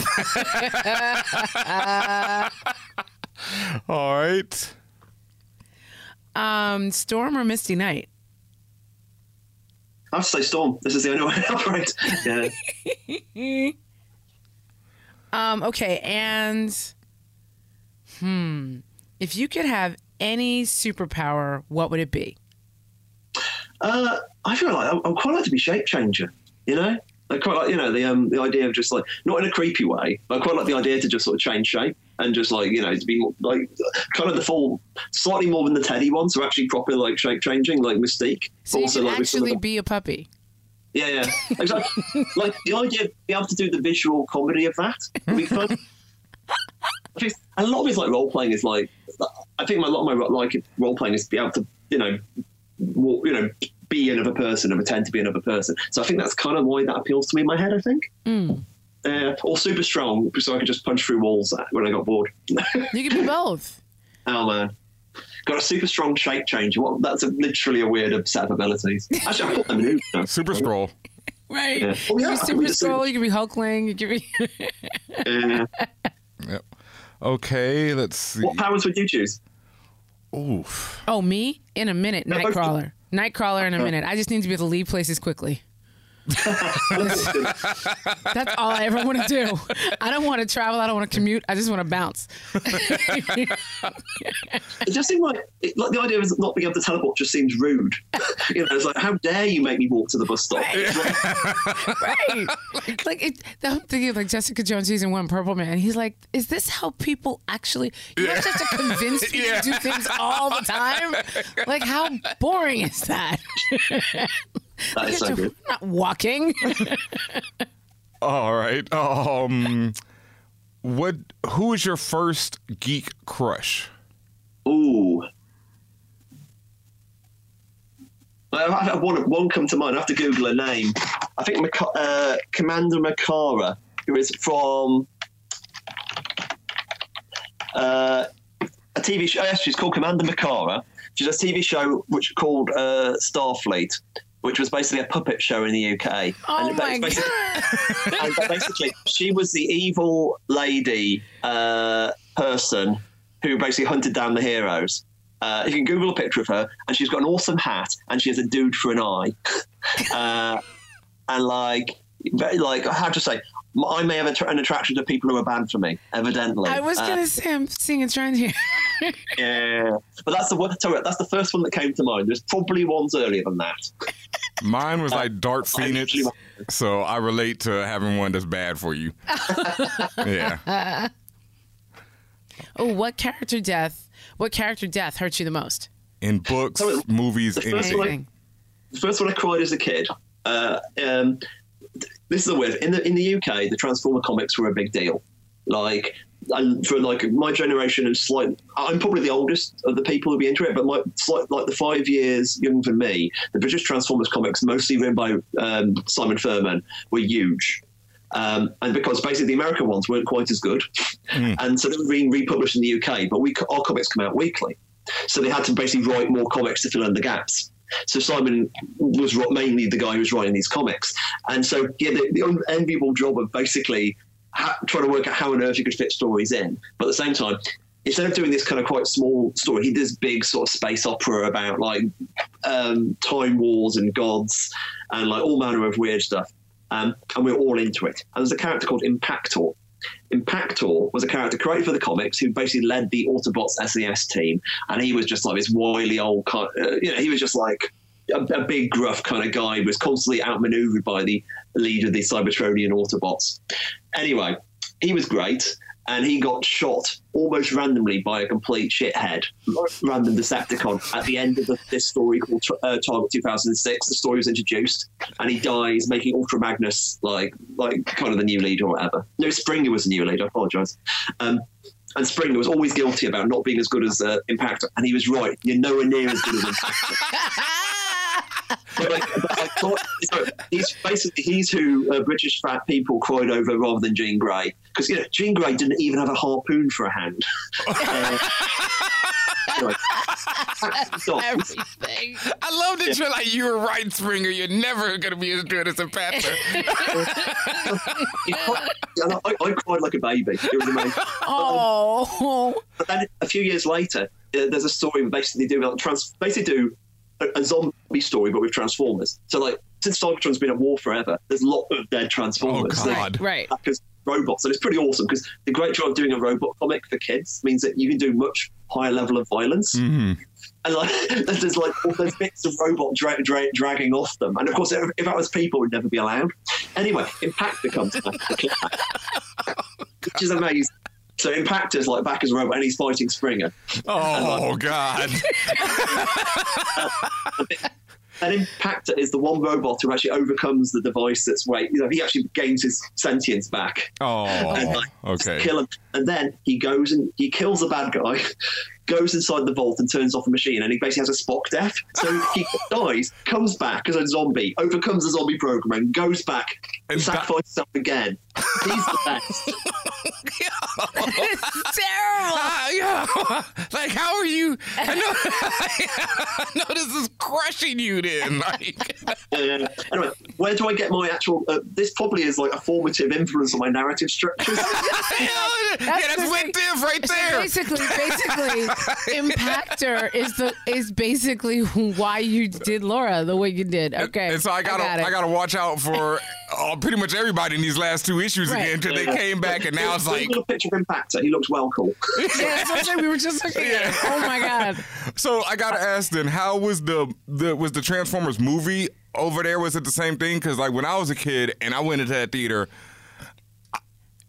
Oh, when they took out um, everyone, Optimus Prime. Well, not just that, and everyone, Optimus yeah, Prime, Ironhide, everybody, and yeah. I, I went in that theater and walked out like, what the fuck? Like, yeah. Yeah, yeah. that, was pretty hardcore. Yeah. Like, I um, it um, I, tell you, I I think, like I said, I was. It didn't. It definitely upset a lot of people. I must. I think I was weirdly okay with it, and I'm not quite sure why. I think it's possible because I said I was That also old. explains so much. Yeah. Like, and I think because basically the story I told you, basically where Impactor first dies, was actually the tie into the movie. So this was happening at the same time. So Oh my I god! Spent all my, I spent all my tears on uh, Impactor. I So nothing left for Ironhide. nothing Yeah. left for Optimus Prime. It's so- Nothing like- left. It really does go for it. That movie, it's, you kind of admi- have to admire it in some ways. I mean, Optimus like rolls over an Insecticon's head and just kills him, you know. And it's and they don't. It's like, oh, keep it moving. Like, forget about that guy. And I'm sitting, like I said, I'm sitting. I had that Insecticon toy, so I'm sitting in there like, wait, what? I've, I've just messaged you the photo of like Impactor dying. Oh, oh no. I no! gotta see this. oh my god! All right. Yeah. That's hardcore, you know. What I mean? That is hardcore, and it's still affecting you. yeah, yeah. Oh god. All right. Well, you have um, survived the interview segment. You survived the Brap segment. Please let the internets out there know where they can find you at. You could find me. I'm uh, Kieron Gillen, K I E R O N G I L L E N on Twitter. I'm also on Tumblr. Uh, I'm also that on Instagram. Uh, and I have a, tiny letter, uh, which is basically my newsletter. That's probably the best thing to sign up because that's I, I basically write it once a week, and you get a download of my nonsense, uh, It's, which is it's a lot of fun. wonderful, by the way. I'm a subscriber. It's it's Thank You. You're like it's it's wonderful when it's working. It's like great. that was that's his line on his site. It's like, So you actually go to my shop. There's KieronGillen.com, which currently has a real site. Uh, but the site is literally one page of HTML with a click through to my Tumblr and a couple of other lines. It's the most lo-fi site, and I just haven't got time, which says how busy I am, to actually make my site anything bearable. Um, uh, so, like, oh, one day I'll learn. oh man. All right. Well, thank you for joining us here tonight. And for all nerds, we're going to take a quick break and we'll be right back with more of the show. What's up, y'all? This is your boy DJ BenHameen, and thank you for listening to the For All Nerds Show. As always, please make sure you go out, subscribe to us on iTunes, on SoundCloud, on Spotify, on any platform where you hear all of the great podcasts. Hit that subscribe, leave a rating, leave a comment, all that good stuff. And thank you as always for your support. And welcome back to the For All Nerds Show. Man, once again, like I say, I got to thank Kieron Gillen for coming through for that interview like that because. Lord Jesus. Yes, that is, you know, something I've been waiting on. I've talked to him. I've talked to the whole crew behind Wicked and Divine. You can find it on our YouTube channel a few times, but I really feel like those were all terrible. And this is the first time that we really got to sit down where I was really prepared and really got to express myself. And like I said, it was very personal. There was a lot of things said that even after that interview, I had to like take a break because like the next day I was a wreck, y'all. I'm not even gonna lie to you. I was like a straight up wreck after that drink because it's so much said and it's just a lot of things that are very real to me between his books, Wicked and Divine, Die, even going to Phonogram, even mm-hmm. going to Young Avengers is a book that I always say changed my life. And I didn't even get to talk to him about that really, how Young Avengers really changed my life. But it's all good because we're going to have Kieron and Matt Wilson, shout out to him. He's their colorist who just won the Eisner, and Jamie McKelvie, the artist. I mean, who's won too many awards. We're gonna have all of them back sometime in the next few months, whenever Wicked and Divine 45 drops, the final, final issue. Because I have a Comic Con. yeah, it, it probably will be around Comic Con because he's. I mean, there's going to be a delay before 45 drops. There's going to be a few months at the very least. So, yeah, it might be right around Comic Con. You know, we have the whole crew back, and it should be something special because Wicked and Divine. As you hear this right now, issue 44 is out. The next to last issue is out. I've already read it. It's fantastic. And we're going to have a lot more to talk about with the whole crew of them once they all get back together and once the series is finished. And I'll mention to them because they've all been working on Young Avengers. Since, I mean, they did Young Avengers together. So I can tell them how much that meant. And, you know, this time Tatiana will be in the spaceship. So, you know. That's right. Yes, but shouts to Karama, the Blerd Gurl, for holding it down with me on that one. Like I say, I hope y'all enjoyed that. I know it's a going to be a long episode and that was a long interview, but I hope y'all enjoyed it as much as I did. Let me know in the comments on Twitter at, you know, for all nerds at DJ BenHameen, let you know, hit up Kieron Gillen on Twitter. You'll see his at, you know, on our Twitter, of course, and let us all know what you thought of that because that that one was near and dear to my heart. Thank you, Ben. I mean, appreciate it. Thank you, Kieron. Thank you, Karama. Yes, yes. And now it is time for the Geekquently Asked Questions. The guac is extra. The guac is extra. You know. Got with this. yeah, I'm, I'm, all out after that. I'm, I'm done. The Geekly Asked You got the Questions. rest of it. Yeah, where we answer any and all questions from our listeners. You can hit us up, contact at forallnerds.com or on our Twitter or Instagram at forallnerds. And as always, if you're one of our patrons on patreon.com slash forallnerds, you can ask anything if you're at that certain tier. You know, anything, anything, anything is possible if you're a patron over there. Shout outs to all of you. Thank you so much.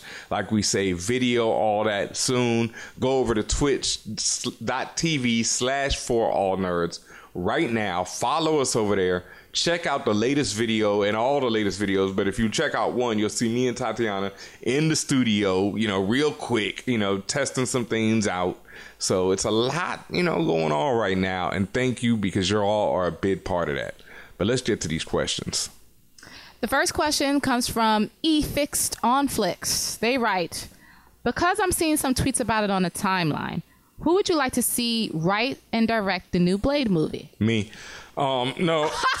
um, well, that's real. Put that. Remember, yo, that's how uh, so many people got they shot. You put it out in the universe. I wouldn't mind it. That that's a that's a big responsibility though. You know, like Yeah, well, you know.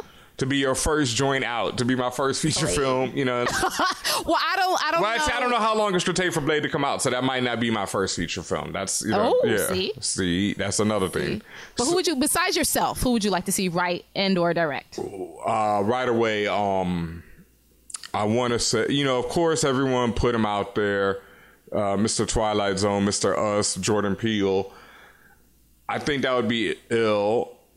I would also say, like I said before, uh, Kasi Lemmons, and I was I'm looking up the name of the director and Julie Dash, who did Daughters of the Dust. Holy crap! I that's who I was gonna say. Uh, from a woman perspective, I want Julie Dash would be fire, Fire, fire, because fire, fire, fire. Yeah, I think Julie could bring something like I'd like to see some history brought to Blade, you know, because Blade is born traditionally I think he's born of a black woman who's human and his dad is Dracula is white. But I'd like to see a flip of that, you know, where there's like a black race of vampires, you know, with a history and what that means to be black, you know, and all And a that, and a vampire, you know, when when the people of the sun can't even see the sun. You know, like where it's not even like where Blade is the first daywalker because he's mixed with human, you know, but where the vampires before him are black as well. You know, who- but just vampires and they can't see the sun. So something like that, I think, you know, right away Julie Dash. Well, in the handle that. original in the original Blade movie, it says that his mom Vanessa, she was bitten by Deacon Frost while she was pregnant. it's Deacon Frost. That's right. Yeah, that's such a dope um, name. She, she she died given well she quote unquote died but she really just turned into a vampire. Yep. Um, her son inherited vampires' powers but none of their weaknesses. Mhm. Probably because that melanin slaps too hard. Um, and yeah, that's that's how his, his he came about. Yep. according to the movie. So Yeah, so I'd like to see a flip on that where Deacon Frost is played by Wesley Snipes. You know, bites um, Right, the mom. right, right. You know, and, and, and, and she and it was play, and she was played by Sanaa in the movies. Um, in the comics, his mother was a prostitute Oh. who was killed by Deacon Frost Jeez. during Eric's birth, and she does not become a vampire. well, that, that escalated quickly. Right. So the movie, the original movie, cleaned that up quite well. I mean, she was still, you know, she, she black still ended woman. up being, she still ended up being a villain. Yeah, I mean, black woman. What else are you gonna be? You know, come on now. Damn. This is Marvel in the 1960s. You know. Yeah. I mean, come on, man. This had. Uh, you, did you know the Falcon was a pimp? What? what? That might have to be the title. Wait, are you dead ass right now? I'm what? dead ass right now. Falcon was a pimp in the 1960s when he first appeared. Um, his name was Snap or Wilson, not Sam Wilson. I think it was Snap Wilson. You know, like let me Google it. See the. I think it's Snap Wilson Falcon, right? What's his name? Yep, Snap Wilson, and it's a long, convoluted story. But yes, Falcon was a pimp. Hmm.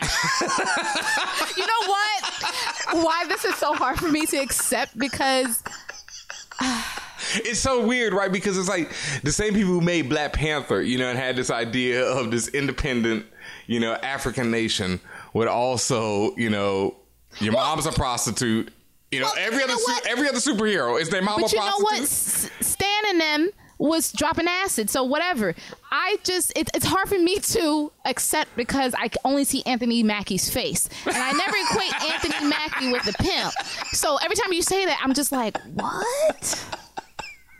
That doesn't make sense. Oh. Whatever. Okay, pimp it is. Pimp it is. Pimp it, you know, pimp. Yeah, um, so. Pimp. Yeah. Um. Next question, I think. I think we've answered that one. Uh, I mean, we didn't say anything about writing, but whatever. Okay. Uh, Julie Dash can do both, and I Jordan too. You know, I'd like to see either their take on it, where they could. Ryan both- Coogler again, maybe, or should we give somebody else a chance? Yeah, give somebody else a chance. Ryan Coogler got his hands full.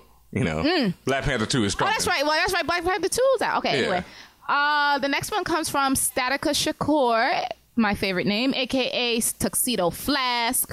Mm. They write, Hey there, I've been thinking a lot about how so many shows and books I love encourage their characters to use their abilities for the greater good, but not for personal benefit.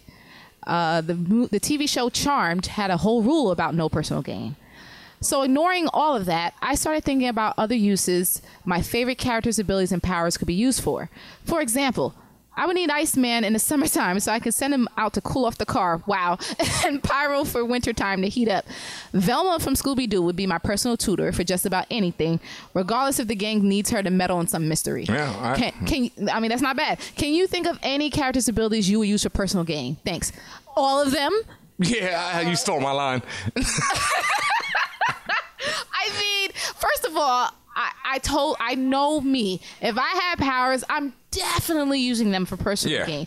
Yes, I, I also feel just inherently a greater responsibility to help people, so I would totally help people. But I'm doing both.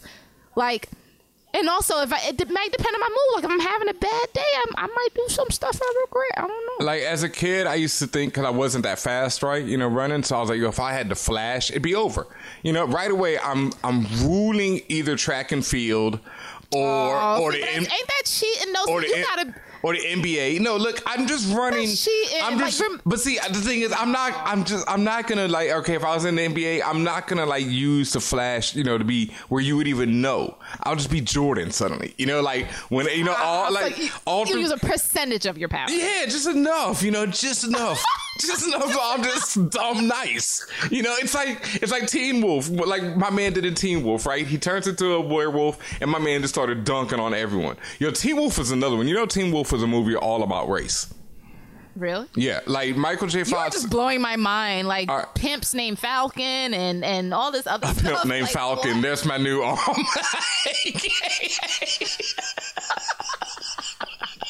But listen, you know what you remind me of? You remind me of in The Incredibles, like the dad, all the parents telling Dash, the son, You ever you remember that scene uh, towards the end of the first movie where he's in the race and he's running and he's running too fast using his powers? They're Yeah. like, "Yo, make it look closer, do it closer." Yeah, that's So me. He, he arbitrarily slows down, but he still wins. Yeah. you gonna be like that? I'd like win five championships. I wouldn't be better than Jordan out of respect.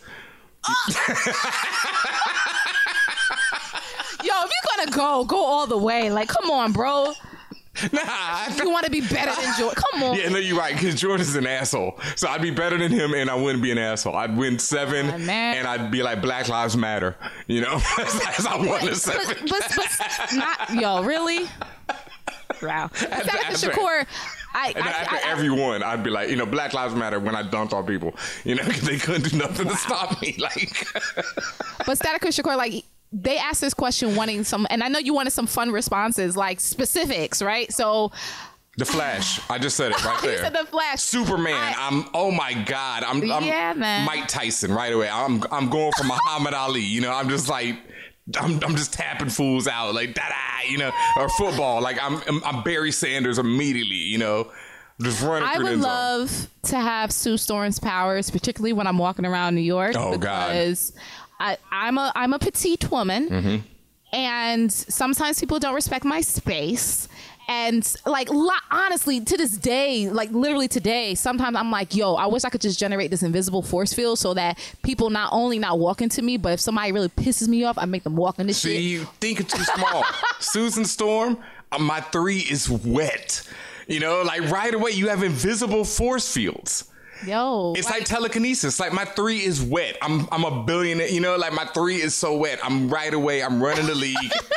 you know. i do i would absolutely use Imagine the uh, screens you could set with an invisible force field.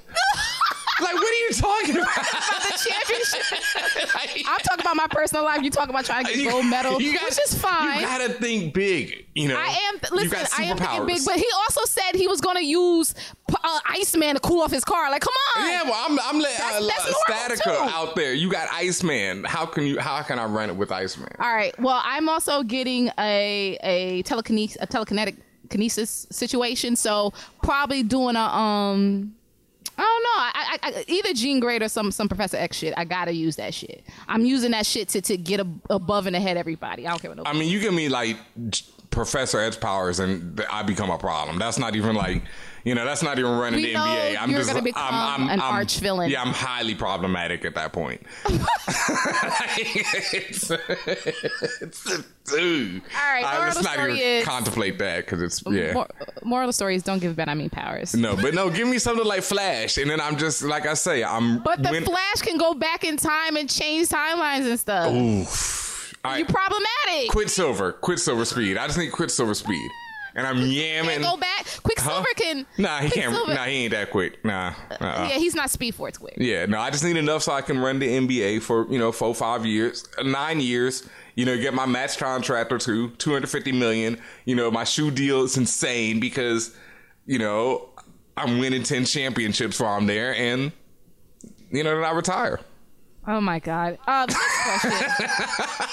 Thank you for that question, Sadaka Shakur. Invisible Next Storms question. 3 is wet. wet. Next question. Next question comes from Booster Gold. They write, uh, aka at Rob J. They write, "What channel do you think had the best shows in the '90s, 2000s? Cartoon Network, Disney Channel, or Nickelodeon?" Okay, first of all, Hmm. when I was ca- when I was coming up, I didn't have cable like that. Me either. So, so I can't say All Disney of these Channel. are I- like, whoa, what? I remember getting Disney Channel for a week because there was Yeah. some situation happening. Yep. There was some, you know, you know, piggybacking off Yeah. of the waves type situation happening. Yep. So that was amazing for that week, but I never really had it like that. Mm-mm. Nickelodeon's also a, fuzz, a fuzzy one, but I actually got to see more more Nickelodeon, um, Nick Kids or whatever the fuck it's called, Mhm. um, than I did Disney. Mhm. Um, and also, a lot of that Disney stuff ended up um, being syndicated on other Mhm. channels. Um, I got to say, for me, myself personally, Cartoon Network Yeah. because Cartoon Network had Toonami and still has, but had it, it, it Yep. came out with the Toonami Yep. block. It had Adult Swim. Yep. Has like Cartoon Network partly raised me, so Yep. I gotta say Cartoon Network. I mean, I. I was like, you know, getting into you know school and everything, a little older, but cartoon like for me, it was the same thing. I didn't have cable, so Di- Disney Channel, Nickelodeon, what are those? I, I catch them every now and then, even before that, you know, nine early nineties. And then into the 2000s, you're talking about like I want to say Cartoon Network had like Young Justice, and before that, um, Cartoon Justice everything. They had And Justice it- League, right? Justice League Unlimited. And yes, it's on cable, but you know, by that time, like what it was early 2000s, it was I would say like 98 on to the early 2000s. Mhm. Like I had access. Don't ask me how, but I did. Yeah, I mean, don't ask me either, but yeah, Justice League, it's over. There's no question for me. There's no that shit, question. That shit raised me for real, for real. Yeah. Um, Cartoon Network. You should have you should have said Fox, and then you have a battle Ooh. because just off of Batman and um X Men, you know, you got But see, then see, you know what? If you're talking network TV, it's between Fox, uh, WB Kids, because WB had for me anyway, um, Batman Beyond and all that Ooh, stuff, Darkwing Duck solid, and all that solid, stuff. Yeah. Oh yeah, well, yeah, that's stuff. right. You're right. WB had Fox had X Men. WB had um Batman. So ooh. Yes. yeah, that's another battle. Um, and then I'm, I'm thinking of the Disney afternoon when I'm thinking of like Darkwing Duck and all that stuff. Yeah. Tailspin, all that stuff. Tailspin. Before that, um, the original joint before uh, Ducktales. Ooh, come on, man. come on, man.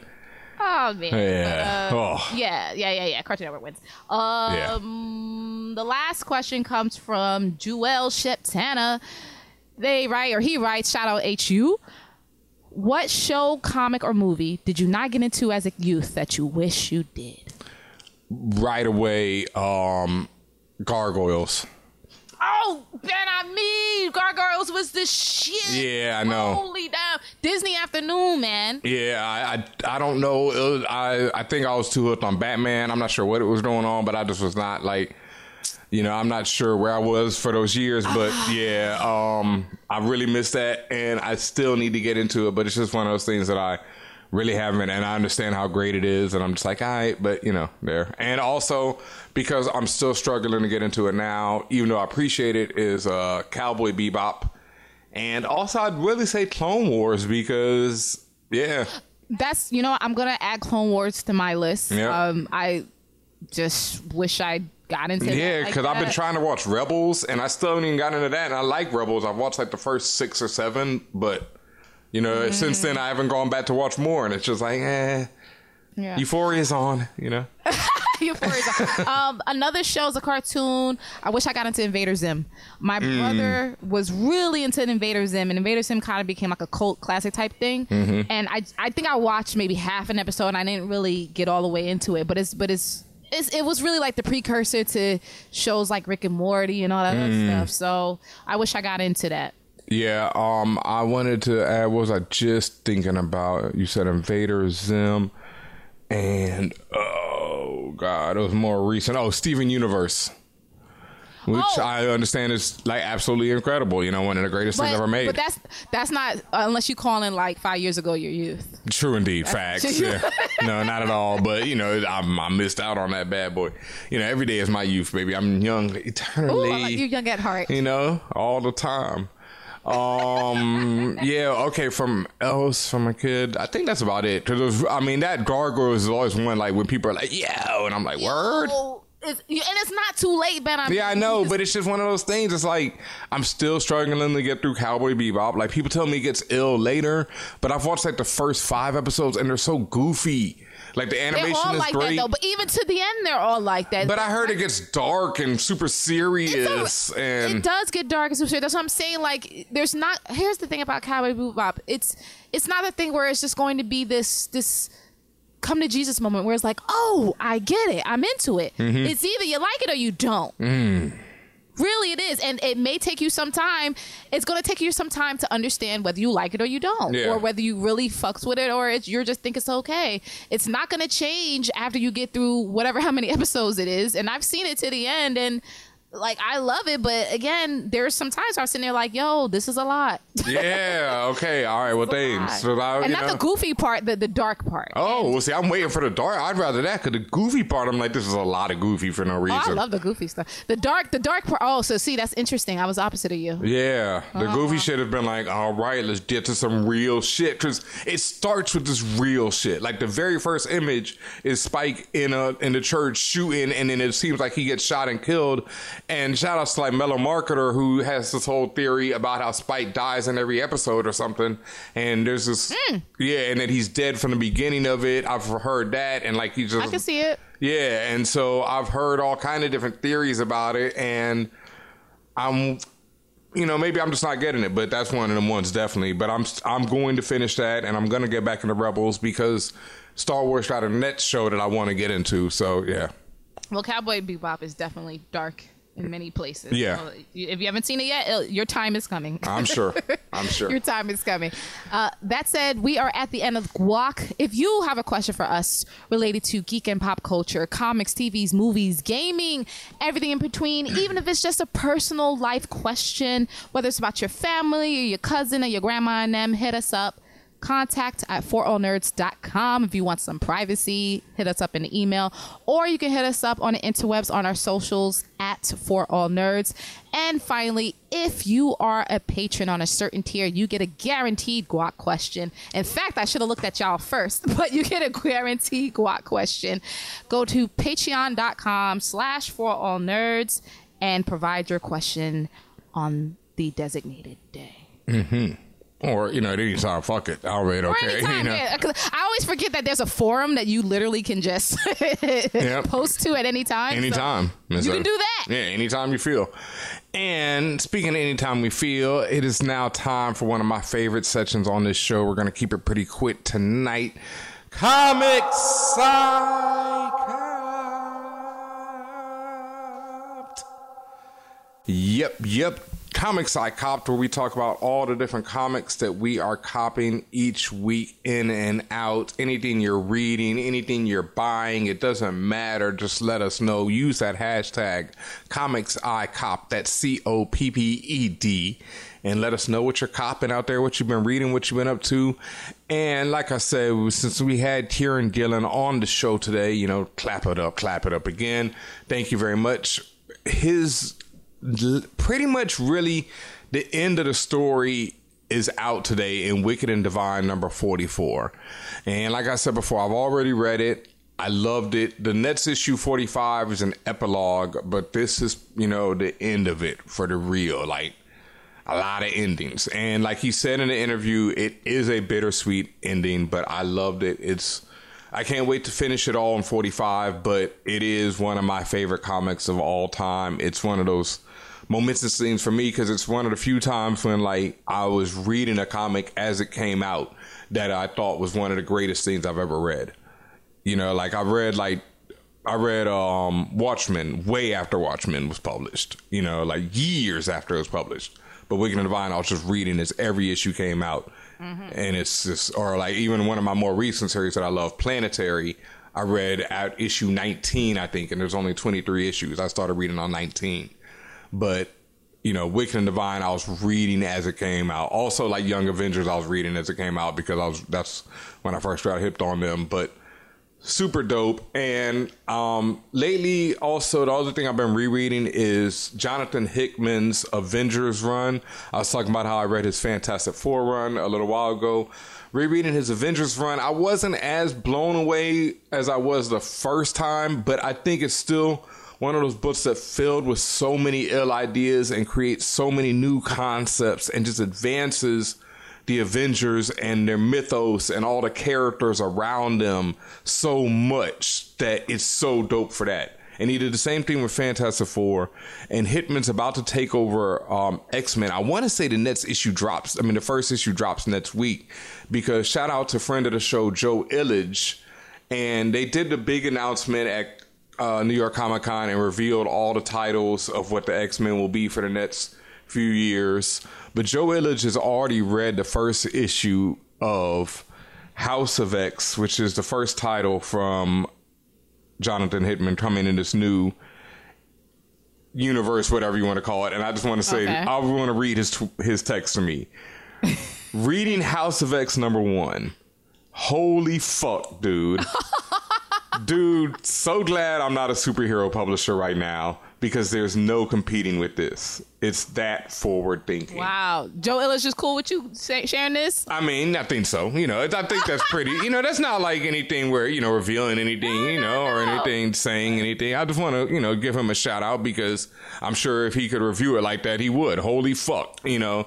Right. It's yeah. So I'm super hyped now because you know I love his taste in comics. He's a vet, obviously, and to say that forward thinking with the X Men, I don't think has been done since Grant Morrison was on it, and that was the Grant Morrison got me back into comic books in general with his run on X Men. You know, I'd stopped reading comics for like four, five years, pretty much. And then Grant Morrison came on X Men, and people were like, "Yo, you got to read this shit." And I read it, and I was back to being a fiend, like you know. And now For All Nerds is this, so you know, I'm hyped for Jonathan Hickman stuff coming out very soon on X Men. And if you want to prepare for it, you can go back and read his runs on Fantastic Four and Avengers. They've all been collected into various collections, and they're pretty much all worth reading, I would say. You know, his Fantastic Four had a lot of dope ideas. X, I mean, Avengers had a lot of dope ideas, and you know, solid books throughout everything. Okay. And um, that's it for Comics I Copped this week. Well, look at that. Yep. Um, before we get out of here, I wanted to shout out longtime listener Sarah. Sarah from up north. Um, you know what that means when I say up north. But Sarah hit us up a while ago. Um, we spoke briefly um, about uh, this particular item um, concerning that game. Remember that Game of Thrones petition that came out? Um, sh- she wanted to share that one it was it was actually part of a joke that was connected somehow to a fan fundraiser that was really for Emilia Clarke's charity SameYou. Mm. Um, they actually raised over 100k in over a week, and they ended up raising um, over, it's either over or a total of oh about 200k for uh, their charities combined. Nice. So, um, you know, I just wanted to make that point that I think that's incredible that they're, you know, that you guys came together for a good cause, and then it wasn't just about. She wanted to make the point that it wasn't just, you know, it wasn't people were misrepresenting that it was just a bunch of haters running around doing things. No, there were a lot of people who were part of it who were doing this um, charity work. So wanted to make that uh, note. And thank you again for continuing to support us. You mean a lot to us. Uh, she mentioned she was supported since 2017. So Mm. thank you Hmm. so, so much. No, and you know that's great because I heard. I remember when they were talking about rewriting it, we were doing Castle Black, and we were like, "Shut up, that's some dumb mess." But that's dope that they turn around and raise all that money. That's even like uh, the people who have the release the Snyder Cut petition going on, and they bombarded San Diego Comic Con with their stuff because they want DC to release the alleged might not exist in full form Zack Snyder cut of Justice League. And I think that's another idea that's like, eh, probably not going to happen. But at the same time, they've raised $100,000 for suicide prevention, which is wild, you know? So I'm like, yo, shout out to them. And I think it's hilarious because they had all these like bus um, stops done up, you know, with their whole mission statement explaining why they wanted the Snyder Cut, all this different stuff. They flew a plane with the release the Snyder Cut DC over San Diego Comic Con, and they still raised all this money. And you know what? I have no problem with that. Like, Yeah. And, and and what Sarah shared was the the part of all of this. Like, even though it got spun out of control, it kind of spun out of control from the media. And, and including she said including us that's fine uh, Sorry, Sarah. the, uh, the reason why uh, they they're just passionate they wanted to show love to the cast and crew while supporting a very good cause and showing that the fandom isn't toxic entitled or any Mm. other derogatory term uh, when it's when it's when an approach like that is coupled with as as they did as you said with with with this Snyder item as you as she said with uh, this Game of Thrones item when it's coupled with charitable works that actually go for a cause like that then I have absolutely no problem with it none when when things happen where people say they're passionate but then they're going a little too far then I then I'm gonna start calling it out but that being said Sarah y'all did an amazing job Thank you again for providing us some feedback. Thank you for again for for giving us the update on what everything really was about. And like I said, we wanted to share it with everyone else. Yes, thank you for that, for real. That's very dope. And thank you for supporting us, you know, from 2017 and for setting us straight because we always, you know, will listen. And like I said, when somebody approached me about what I said about black men, I responded to him and let him know why I said that. And they, you know, were cool with it or they liked the comment at the very least. And, you know, we keep it moving. And hopefully you understand more what I said earlier on this episode. Facts, facts, Facts, facts. facts, facts. As usual, be sure that you are subscribed to us. I can't tell you guys this enough. This is why we don't do shit for clicks because we do we do the actual work. That means we ask you guys to please support us in many different ways. Whether you can support us financially through patreon.com slash for all nerds, whether you can support us practically by following us on our socials, following us on places like SoundCloud, Spotify, Google Play Music, Apple Podcasts, and all that stuff by rating our podcast five stars, five stars, five stars, and leaving comments. Mhm. That matters. And when all this engagement all comes together and we put it in a big pot and mix it up and we go, hey guys, look at what amazing stuff we have. Mhm. It actually makes a difference. And this so is thank you. Sorry to cut you off there, but this has been a super long episode and you know, I think one of our best as well at the same time. But if you're still listening to this point, like Tatiana said, make sure if you're on SoundCloud right now, go over to iTunes because it's really big to leave that comment and that five star rating. That means so much. And also, like I said, we're getting it popping over on Twitch right now. So we need you over there. Twitch